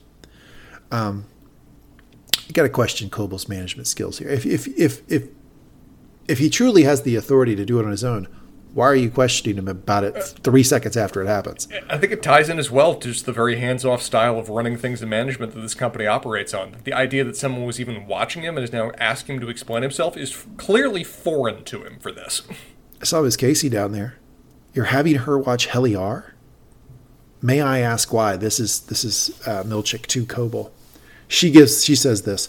The light of discovery shines truer upon a virgin meadow than a beaten path. Milchick just looks at her. Cobel gets closer. She says, I'm trying something new with Miss K- Casey. Cobel smiles. Keep it between us. More Milchick, secrets. Milchick doesn't like that and just no, says... No, he does not. Right. Okay. As she walks away. Uh, again, so many secrets, so many little initiatives that she's engaging in without official authority or any authorization to do it. I think she's feeling a bit big of herself in terms of everything Whoa. that she's now doing. Look at you. So you think she's a little too big for a britches situation. Maybe she needs to be knocked down a peg by the board. I think she's getting a, I think she's getting very confident in her ability to run this without oversight, and I think that's going to ask for problems later. What do you think her motivation is?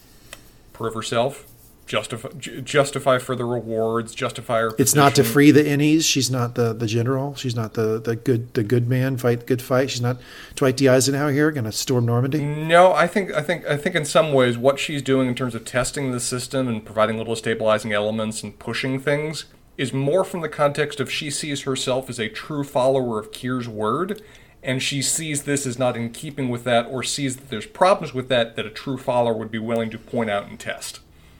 Cut to Helly, who's just starting to scrub the, mar- right, trying to scrub the, the markings off her neck from the hanging, and she's just violently rubbing herself. Tough scene to watch. She looks in the mirror. She turns around. Coming to her, uh, cut to her coming out of the bathroom. Helly R., please describe for me your time in the restroom. This is Miss Casey. Very. It sounds. It sounded so natural too when she said it. Right. She's just a natural. She's just, uh, just up until great rep- repertoire. Up until this moment, I felt that Miss Casey was just maybe a little awkward with having to do a job that she hasn't otherwise been previously called for. When she says this, I'm like, oh no, you're different. Did feel a little Westworld-y, didn't it? It did. It felt like, oh, you're trying to human right now. Uh, so, cut to Mark, who knocks over his coffee. Dylan says this line. Great insight. Bet you're drunk. What did your mouth taste like when you came in today? It's such a hell of an insight. It's so interesting to unpack that further. If anything, we discussed to what degree him being drunk all the time factors in down here. The fact that Dylan's mind goes there immediately suggests that this has been apparent to some degree previously for him yes. to even think that. Yes. I think he starts a lot of shifts drunk.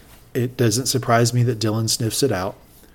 Uh, and it doesn't surprise me he's willing to talk openly about it. You know, I think one thing I'm learning in this episode is that the fuck these fucking guys, they're tight.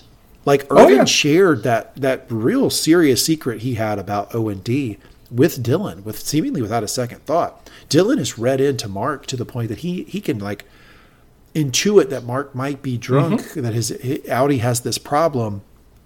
These people talk, and they are very close. one hundred percent. Again, when Petey was there, they were a, they were practically a family. Miss Casey turns back to Helly. You have to come with me to distribution supply. Mark says he can watch her while Miss Casey goes. Miss Casey clarifies, it's an eight-minute walk. But she relents and leaves. As she does, Dylan makes another pitch. I can go to just I can go to distribution supply all the time. I mean, I know exactly where it is. I, I can go with you if you want. No. She just walks in. So he made another. He took another swing there, a little swing and a miss there with Miss Casey. Helly sits down and says, "That's one less horrible thing for eight minutes anyway." Mark tells her he hasn't shown her where they keep the extra pin caps. She's like, "I'm good. Come on, Helly, catch up." Damn yeah, it. He's looking for an excuse to go have a talk with Come you right on. now. He dropped the coffee on purpose. Uh, Mark says, you think you think he's even doing pin caps just because of that prior time she tried to swallow one? That- oh, I had made that connection. Maybe. Maybe that's a callback for her. So yeah. let, let, let, let, let, let me use a phrase that refers to a secret the two of us share. Ah, that's good. I like that. That's a little nugget there. Mark says, oh, yeah, we shouldn't go anywhere without Miss Casey. And that gets the message to her, yeah. right? Uh, so she gets up to go with him. Dylan says, be careful out there, boss. Weird energy about Dylan. Fucking D- finger the, on the pulse. Finger on the pulse and the defender of the department. Dylan is your ride or die guy. That I like him with. so much. He has and, a strong episode. He really does. Assuming he doesn't go rabid and murder somebody in the present state of mind, he's going to be the guy that's at your back at all times you need it. When questions about Mark's ability to be the leader of the department and his competency in that position came up, Dylan shared that he had some concerns. But guess what? Even though he has those dis- concerns, very much acknowledges Mark as boss, and he's got his back, and he's looking yeah. out for him. Weird energy so. about. Good good fucking call. Cut to Miss Casey coming back with replacement things that Mark spilled coffee on. She walks past the conference room, and Burt is in there, muttering to himself he's and walking around. She looks and she sees it. She keeps walking. We see Mark and Helly walking. So where are all these pin caps at? This is Mark and Helly talking. Mark asks her how she's doing. Jesus, did you make up the pin caps just to ask me that? Helly, Helly's prickly in this conversation to the point of mean that I was almost rooting for Mark to give up on her. I'll be honest with you. I was getting really frustrated with Helly. She's being uh, ro- like rotely mean to him. She is. I was still looking at it from, okay, I'm going to give you as much room as you need. You did just nearly die. Effectively, not even effectively die yesterday. You effectively died like an hour ago. Yeah. Uh, it, you, that's that, that's, that's the rare valid point there from Spencer. But I, she, she like, she... She does this all... She's been doing this all the time. Right? She's, she's not willing... I think that... It seems to me that Helly is equating... If I open up and become close with these people, then I'm accepting my fate here, and I don't want to do that, so I'm going to reject the right. friendship and reject everything Mark is offering here. And I just think it's a false equivalency. I don't think you have to do both. I think I think you can be friends with Mark and still fight the system and not want to be there. one hundred percent. She also should know at this point that she can trust Mark. Um, I, don't, I think she's getting there eventually, but I think, I think that's an important thing to remember.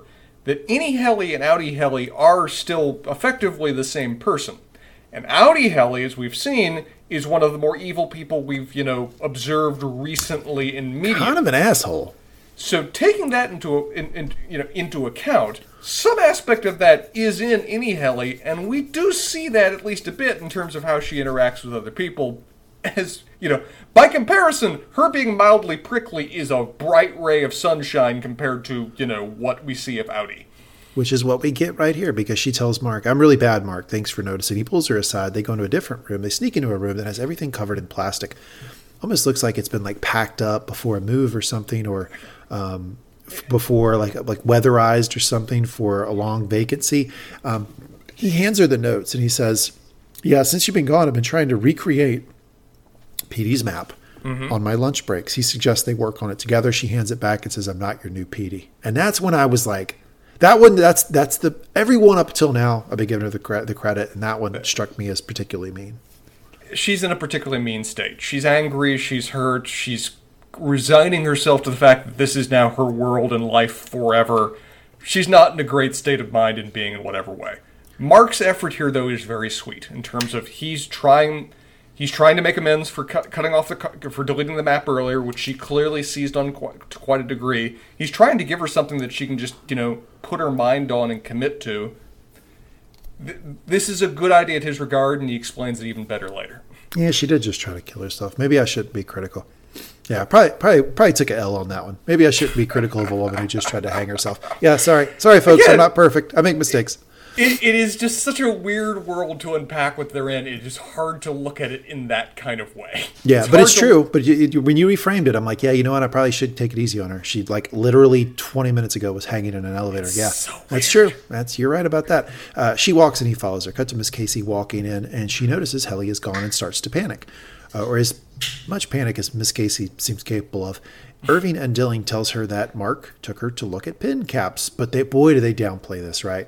Um, they're like, it's fine. Irving's like, they're it's fine. Cool. Dylan's like, ah, don't worry about it. I mean, they're really covering for Mark, right? Uh, Miss Casey walks out, but tells Irving that Burt G is in the conference room on her way out. Interesting that, that she is really yeah. interesting. Cause she tells Irving, hey, your friend, basically your friend's in the conference room. Because they're not supposed to do, if, if she's part of management to a degree, they're not supposed to do that. They're not no. supposed to, you know, encourage any degree of interaction between departments. Milchick's straight up trying to How did she even know right it? Now. I mean, she saw him, but with, how does she know the fact that Irving has a relationship yes. with him? Yeah.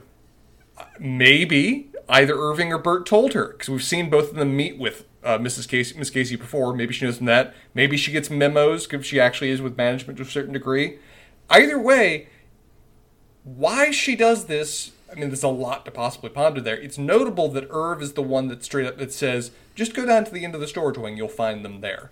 So maybe it's just a tit-for-tat kind of thing of, okay, you just, you know, helped me with that. I'll throw you a bone, too. Or maybe there's more going on that we can ponder later. We see Irving walking to the conference room. He opens his door. Bird. Irving. Irving asks him what he's doing there. You know, I was turned around, actually. I was looking for you. I, I hadn't heard from you. Dylan comes up from behind, closes the door, uses his badge lanyard to lock Burt in. Dylan then claims that Burt was coming at him and references the painting. You want to get disemboweled again? Today? So again, with the disemboweling, he's got that in his head. Uh, that, that is, that's what he always is going to return to. And again, this is Dylan's a great character. He's a loyal member of the department. This is the element of when you also don't want him necessarily being your security director, because he might just straight kill people and claim self-defense. So maybe we could draw a parallel to like a certain White House dog, the the White House dog that like seemingly seemingly a good boy but occasionally bites people. Uh, occasionally bites Secret Service officials on ten different occasions. Yes, sure, that is Dylan. Puts them in the hospital. Yeah, I, I think that. Yeah, little little. A little too aggressive sometimes, Dylan. Dylan then shouts at him, "Hey, where's your friends? As in the six fucking people you've been hiding from us." Burt backs up. Oh, my word. I need a manager. Burt says, uh, no, don't go.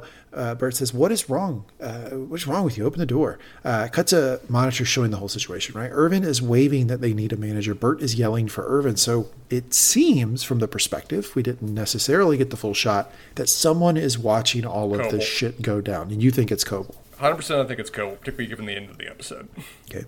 Uh, cuts to Helly walking around, Mark following her. Helly, Helly, Helly. He's calling after her, but he, she keeps walking, and, and she's just taking going off. Randomly. Uh, he says, where the fuck are we? Mark catches up with her and Helly turns around and says, I told her I wanted out and she told me I wasn't a person. My own self told me that. So she's coming to grips with the fact that what she's battling is herself. That is such a mind fuck. Mark says, yeah, and that's horrible, but don't focus on her. What do you want in here? And I actually felt like that was a pretty good line from Mark. Mark, it doesn't, as much as Mark cares, and he, like I mentioned, I think his primary motivation is to help others. I wouldn't say he's been really deft in his conversations with Helly so far. He's been a little clumsy at times, but I felt like this line landed. I thought that was, this is a pretty good line. I think, the, I think the line landed. I think he just hasn't had the tools that he needed. The handbook is useless for anything resembling the oh, situation. Yeah, absolutely. And neither he nor anyone else he's interacted with in what is effectively his whole realm of people have ever interacted with someone who's going through what Helly is. Mark's doing great, given that he has zero training to bring to bear for the situation. What I want is for her to wake up as the life drains out of her, and for her to know it was me who did. Tell Cersei I want her to know it was me. This is very much a Queen of Thorns kind of moment. Mark doesn't respond to that because I hear uh, crying, which I'll tell you, on first watch, I mistook for a baby. I thought it was a baby crying. I thought it was, too, and then I rapidly started going through my Rolodex of animals after it started sounding a little bit non-human. Cut to Dylan and Burt. Burt is saying, if I, I could just explain, uh, save it for Marauder. Uh, Irving comes back and says he checked the whole storage wing. No sign of Mark or Helly. Dylan says that O D probably killed them already. Burt gives a... You notice Burt gives a this fucking guy look to Irving when he says that? He's like, O D probably killed them already. And, and Burt's like, this fucking asshole. Trying to connect with Irving to get... help to get the fuck out of the conference room. Irving asks Burt if he knows where their department chief and new hire is. Burt says, I, I don't know. I, I don't know. I just came to see you and the rest of the department. Uh, Burt starts to address uh, the additional people. Your, your A's are so perfect when you go walking. You're like, the, the, overall, doing all right. But when you hit a long A, it is just the exact perfect tone. And the rest of your department. Uh, I know I said it was just Felicia and me. Uh, if you came here to see me, then why are you in the conference room? Why not come back to the office? Burt says he didn't know why Irvin had been back, hadn't been back, and he didn't want to scare him. Notice that Burt is almost close to tears at this point. He's getting yes, worked he up. He's getting really worked up. Irvin says, he, you didn't scare me. He was pacing in this office for who knows how long, just trying to work up his nerve to go talk to Irvin. He cares about this. This matters to him. He doesn't want to mess up, and he feels like he is. Yeah. How could, yeah, how could you not? Right. I mean, it's, Irving has come at him so hot here. Thank you, Dylan. Um, Irving says, you didn't scare me. Burt throws in or embarrass you. Right. Right. Like, he slips that in real quickly. He, he's trying to protect him. He's trying to, and he's trying to be as accommodating as possible. He feels like he messed up. He's just trying to, I, I'm not trying to put any label on you. I just want you to, you know, I just want to talk. Little does he understand that Irving was in no way put off by anything that happened and is here meeting him on equal terms. Look, I was I was working out a joke. You notice when he says joke, he does real hard or uh, uh, Walken. Yes, that, he does. That particular word he will vault on. A joke! Um, to say, as I got in, and Dylan asked him to prove it. To prove it, say the joke. Irving tries to cup his hand so that only Irving can, can hear him, which is sort of yeah. insane at this point. It's preposterous. He says, uh, why why did you lie about the number of people in your department? Versus, because we don't trust you guys.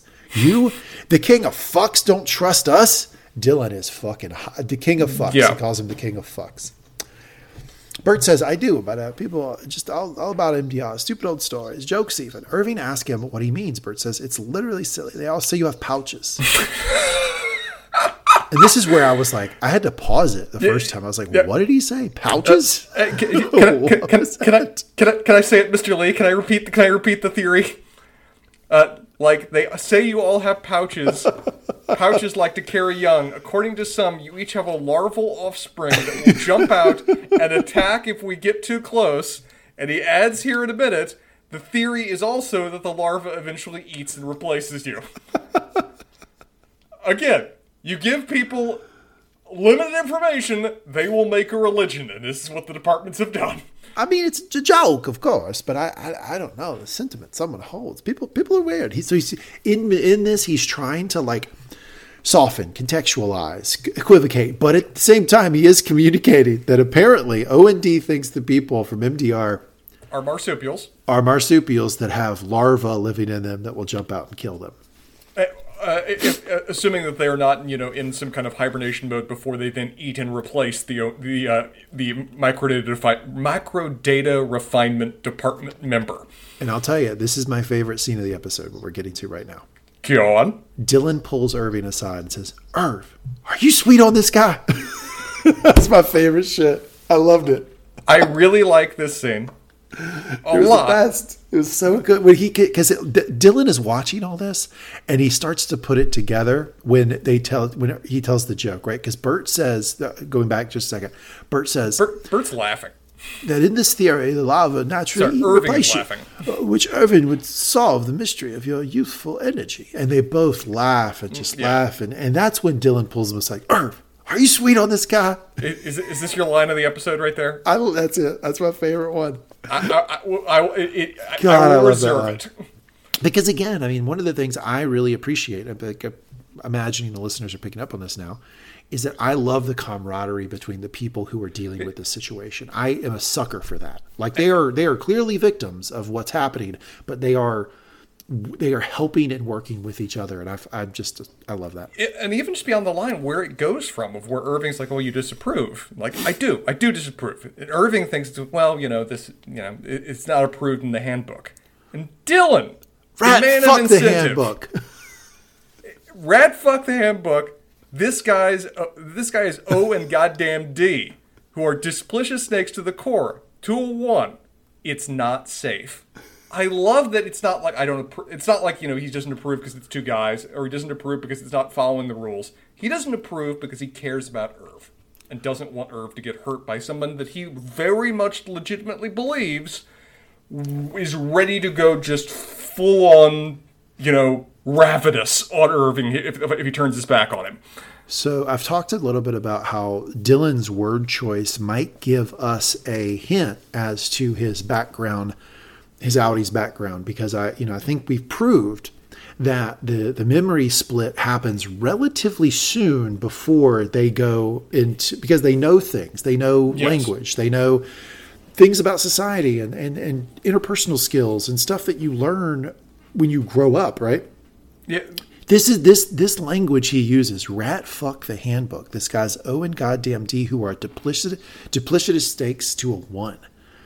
Like, that's very interesting language that you hear nobody else using in this entire fucking setup. Well, it's very Succession language is what I thought when I heard it. I haven't heard rat fuck out of, you know, last time I heard that was in the Succession episode referring to a guy whose job was rat fucking. It was his profession was to engage in rat fucking.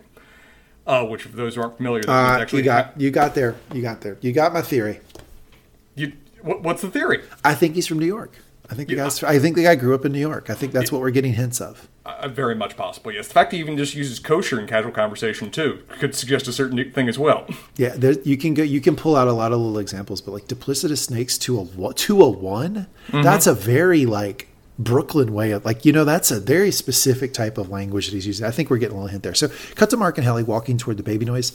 The lights are flickering in the hallway. They turn the corner and we see it's a fucking goat. And I felt the fool because I thought this is a baby crying. It, it, it, once we heard it over and over again, I I went to oh that's I think that's a sheep. I was close. I was close. Yeah, you were close. Words. You're closer than a human baby. You're closer than I was. But I wasn't expecting the context in which we would get lots of baby little, you know, goats wandering about.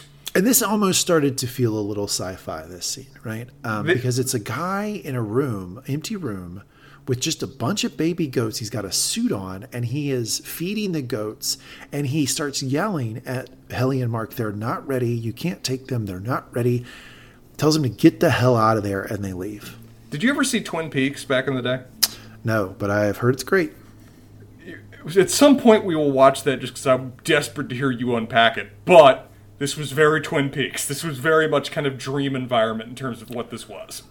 Yeah, yeah, it felt surreal almost, right? But I think mm. the implication is that this was really happening to them. So yes, then we, cut, we cut back. The grim barbarity of optics and design. Bert says, that's what it said. Bert is now walking with Irvin and Dylan is behind. So they let Bert out. But it does seem that Dylan is still there as the bodyguard. Again... There is no one in the department right now. None. There no. is no one working right Nobody's now. Nobody's doing the important numbers, the very important numbers. Indeed. Our work is mysterious, but very important. Burt is asking what kind of barbarities they were enacting. Uh, it doesn't matter. I, I don't think it was real, Irving says. Irving says, I'll have to confer with my lava, of course. That That is so interesting to have Irving say, I don't think it was real. I know, of all the people. For Irving to say, to basically pull a Spencer and be like, I don't fucking believe the system. I don't believe this. I don't believe what you're showing me. Fuck it. You're not, you're not going to convince me. Like, it's strange that he would get, like, we haven't even heard Dylan say that. This we haven't heard Dylan question the, the, the authenticity of the painting yet, but we hear Irving say it first. I, I almost feel like this is the example you see sometimes of where if someone's a truly passionate follower of something, they're almost going to be the first person that most hyper responds negatively to something that doesn't fit into it. It's like me being a Star Wars fan and getting pissed off at things that Disney changes kind of thing, of where it takes a person that's really passionate about it to almost turn on you faster with respect to it when you're not fitting what they view as appropriate. Yeah. And then Irving drops the, the banger of a joke. I'll have to confer with my lava, of course. Burt and Irving guffaw at that. So um, they're they're moved on from this, and they're they're they're making fun of the, the, the weird, you know, things about each other's department that people say, the lore. They are. Dylan's following behind them, looking at the both of them, going, "What the fuck are you guys doing right now?" Yeah, he's really over it. Um, he says, "I'm sorry you had to do this. It's all right. You know what relationship?" And this is Irving. It's all right. You know that relationships beyond the platonic are frowned upon anyway. And then, full of hope, eyes full of hope, Burt says, is that what we are? Mm-hmm. Dylan clears his throat. So we don't get the resolution of that. He says, well, it's Irving. Well, Burt G., at this time I formally remove you from M D R supervision. As Kier said, be ever merry. Does he unshackle his hands? Yes, he does. They had wrapped they had a prisoner. Tied his hands. Dylan insisted. So think about think about the, the background knowledge.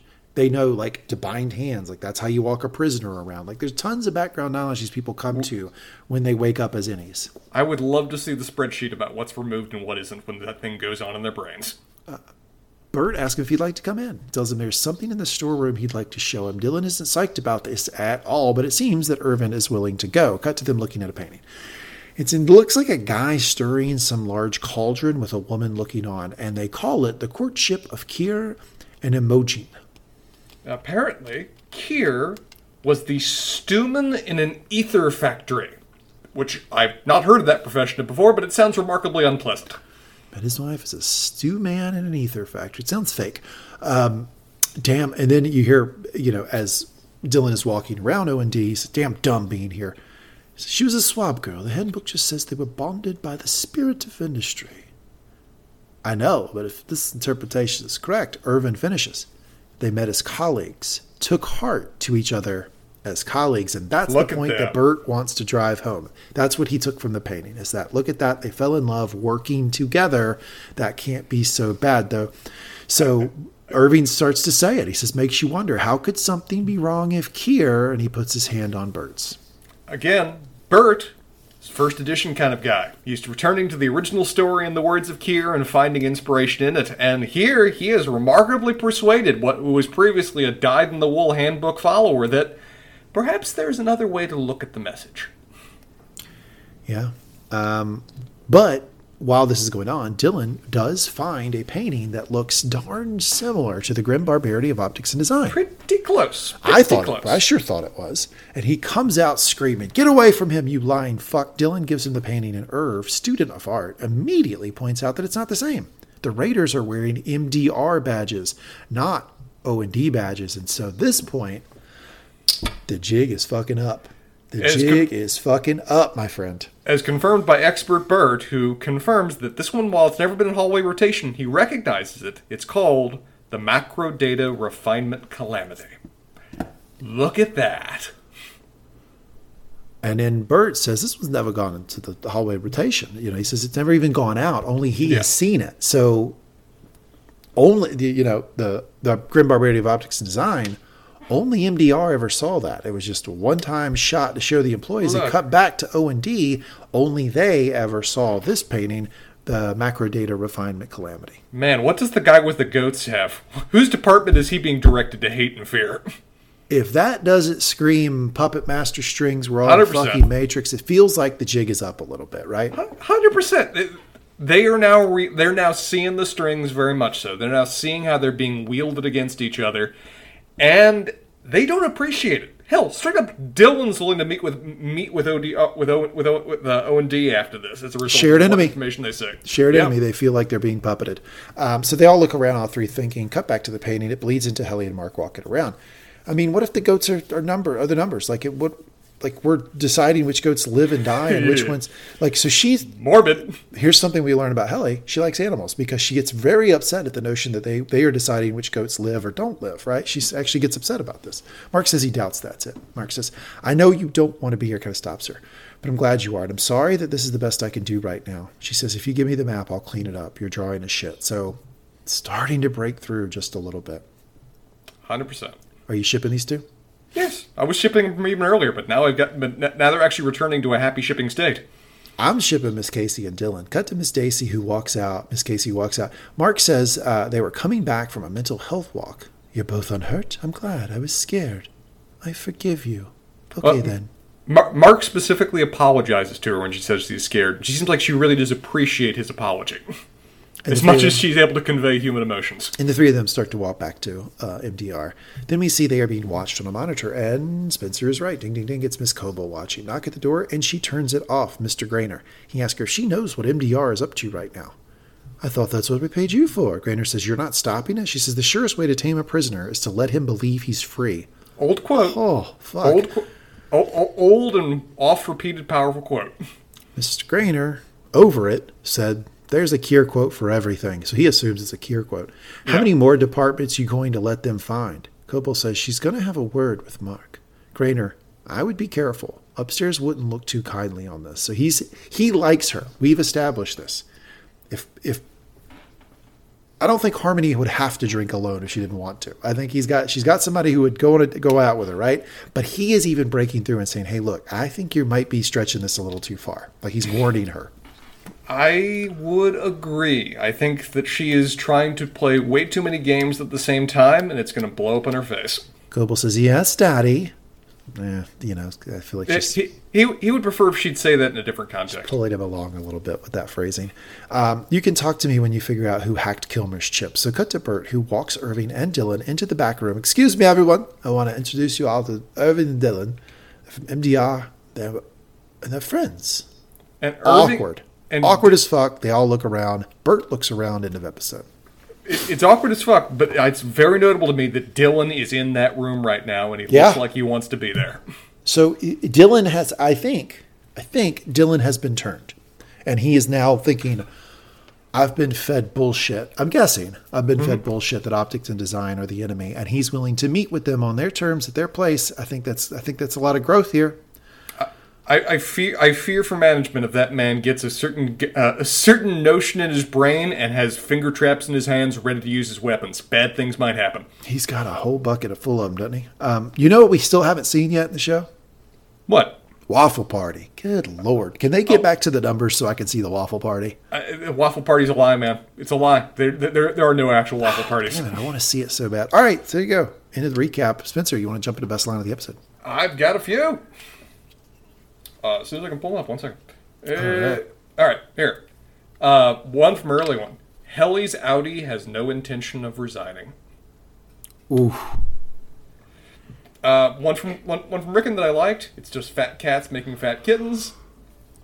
Um, and a crazy one from Ricken. Mark says secret quickly. The fetus is drawn to clear air. Purging secrets can create a soul void that speeds the labor. From Mark responding perfectly reasonably. Okay, and we want that? Oh, we do. Uh, Mark, would you help me hang the kelp? Hang the kelp? Why? Do you really want me to explain it? A brief moment of humanity from Ricken. Yep. Dropping the uh, guard. Important one from Mark. Um, I kind of think the Lumen might be up to something. Man, I wish that conversation had gone on longer. Damn. Put it on a t-shirt. I want a t-shirt. This is I kind of think Lumen might be up to something. Mental note. Uh... What I want is, for, uh, this is from Helly, what I want is for her to wake up while the life drains out of her and to know it was me who did it. Uh, the whole, we've already repeated it, but the whole um, Burt explaining the story that O and D has about M D R on the subject of pouches is just utterly hilarious. Uh, it, it, it's a paraphrasing or a similar version of a famous quote, but the surest way to tame a prisoner is to let him believe he's free is... Well, it's oft-repeated and has a certain element of truth to it. Uh, one from Burt. Excuse me, everyone, but I want to introduce you to Irving and, During, uh, Irving and Dylan. They're from M D R and they're friends. But, sir, because I love you, I give you free reign to actually say what was the best line of the episode. Best line of the episode, Severance Season one, Episode five, is... Irv, are you sweet on this guy? I would never deny you that. The best one. I love it. I love the camaraderie. I love that that Dylan... I, I, I don't I don't think anybody's going to call Dylan a perfect person. Uh, he's got his oh, faults and things he struggles with, but he is fucking loyal. He is a guy ready to go to war with the guys next to him. Uh, fucking love Dylan. And uh, had a strong episode, which leads us right into the next discussion of Employee of the Week. Spencer, who are you thinking for Employee of the Week? We usually like to pick one person that's in management and one person that isn't. But ooh, I like that. Separate management from the workers, Spencer. That's really great. I think that's what Lumon runs on, personally. If I was doing within the workers, I think Dylan or Mark are competing for it in different ways. Mark for his dedication helping out Helly, who's very much in need for it all episode, and very much trying to meet with her and what she actually can best be, can best serve her in this particular horrendous moment that she's in. Dylan is just kind of just is tried and true as ever. That he's just maintaining a consistent amount of loyalty and dedication to his friends and department and everything that he does, even if it can be occasionally disruptive or disruptive in a given moment, destructive or disruptive in a given moment. Outside of them, though, I'm actually going to go with a bit of an odd one and say um, Miss Casey. I'm what? just going to put it out there because she cle- she doesn't do a great job, but she's clearly trying. And clearly cares to the point that she's emotionally distressed when her wards have gone missing and actively tries to pursue them. That's a person who, if nothing else, is dedicated. To what degree they have the human capacity to resist being dedicated, I don't know yet. But if I'm picking somebody that is outside, you know, the regular employees on the floor, at least within their strict definition, I think she's the best I can offer because I'm not getting much from anybody else this episode. Man, Miss Casey. I mean, I expected Miss Casey theories for sure, but I didn't expect her name to come up during Employee League. Uh, if you want to break it up in workers and management, which as somebody in management, I don't appreciate one bit, not even a little bit. Um, I would, uh, I'm going to give this to Dylan this week. Uh, for basically the same logic you used last week. He's won me over with this dogged, like protective nature of mm-hmm. Irving and Mark and like, he's looking out for Mark. He's telling him, look, there's weird vibes going on. When Mark takes Helly out, he's like giving the misdirection to Miss Casey. Like, they're good. They'll be back. You know, like he's, he's you know, glad handing her a little bit the best he can. Shoots his shot with Miss Casey a couple times. Yeah. Got to respect that. And then he all, basically the whole back half of the episode, he's Irv's body man. He's just doing one hundred percent nothing but trying to protect Irv. And then he is willing to intake new information and change his behavior, which is like, unheard of in twenty twenty-three. No one does D- this anymore. Difficult for humans in general. Much yeah, less this people. This is not a thing that happens anymore in our in, any, anywhere in the world where people have an opinion and then they hear a fact and then they change that opinion. I know it's shocking. And so mm-hmm. then he goes in and actually is willing to to meet with O and D, which fucking can you imagine at the middle of episode four if they'd have been like, hey, no. go in the back to the secret room that O and D has with the staff they didn't tell you about and go meet with them. He would have been bringing seventeen staplers and oh, stapler yeah. guns in there, ready to go. He would he would have like a, a classic, uh, you know, a bandito kind of effect. We'd have bandoliers with nothing but staplers crossed through them. Absolutely fantastic. So he gets my my vote. Now, if I'm going management, I, I find it hard to pick anyone other than the guy who literally saved a life. So I'm going to go with Mister Graner, who who saved Helly's life, like literally. He was a bit, um, bit slow getting there, but he eventually did. Yeah, I got to give it to the guy who who, who saved somebody's life, and then he, you know, he is he's trying to work it a little bit with Harmony, which again, respect that. That always moves people up my rankings, um, but he is also looking out for her. Like he's like, hey, you know, it's that thing where like, and I'm sure you probably had this, right? Like we have a coworker who is has some friction with the organization they work in. And they start, and, and then they start to kind of get on that line, and you're like, hey man, you might want to watch that. Like, mm-hmm. that's a very common thing in the workplace to like, hey, you know, you're running up against it here, and that's so. What he's doing with Miss Cobel. So basically, picking these two people for the same reason is that they're looking out for other people. I think it's a good choice. Okay, Spencer's got questions. My work here is done. I'll offer a few.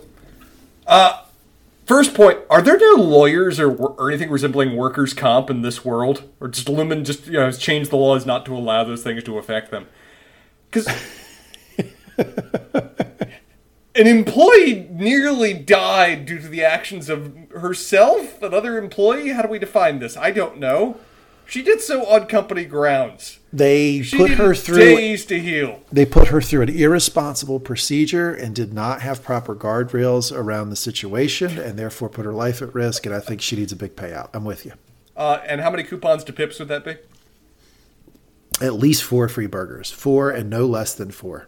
Double burgers, like you know, like the specialty burgers. Spencer not just really gets double burgers. burgers. That's something you learn about him. Absolutely. I'm not gonna. If I'm getting a burger, I'm gonna. I'm gonna enjoy it for the day. Double burger. Uh, Helly's Audi has no intention of resigning. I feel like we already discussed this one in detail, but there is just what? so much going on there that I want more information about. I think either of our theories have some potential here, but it is just such foreign behavior for me that requires further development for me to be able to process it. Uh, I repeat, and as I've often done before, why on earth is Devon with Ricken? I don't know. He had a few vaguely relatable moments this episode, but they were piled with other moments which are just not only just weird, they also saw a lot, several things here that were just very self-centered in terms of like, you know, making rap, doing so many things to focus things back on himself in a very performative fashion while his wife is in frickin' labor.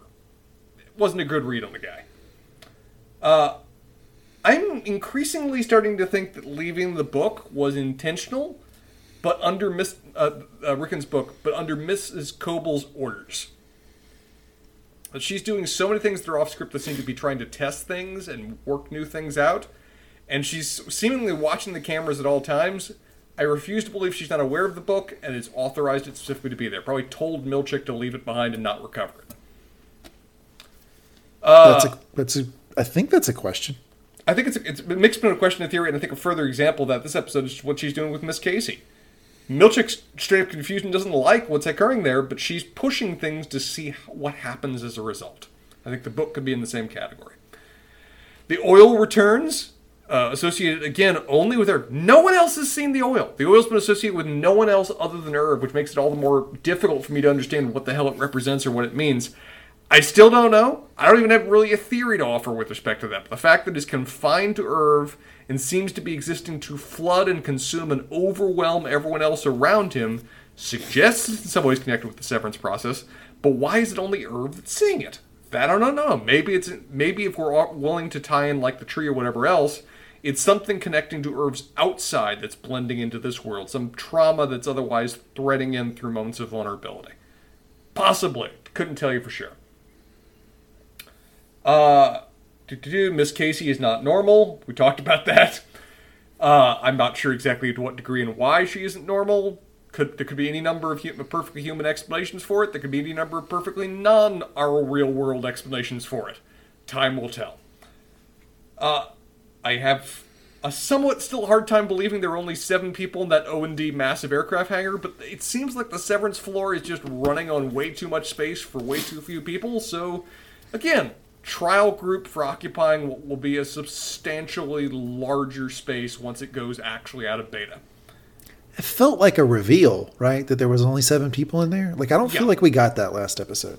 It, it, but again, our main characters still view seven. Seven is massive. Seven can just overwhelm all of us because they don't have any other reason to think otherwise. This space is weird.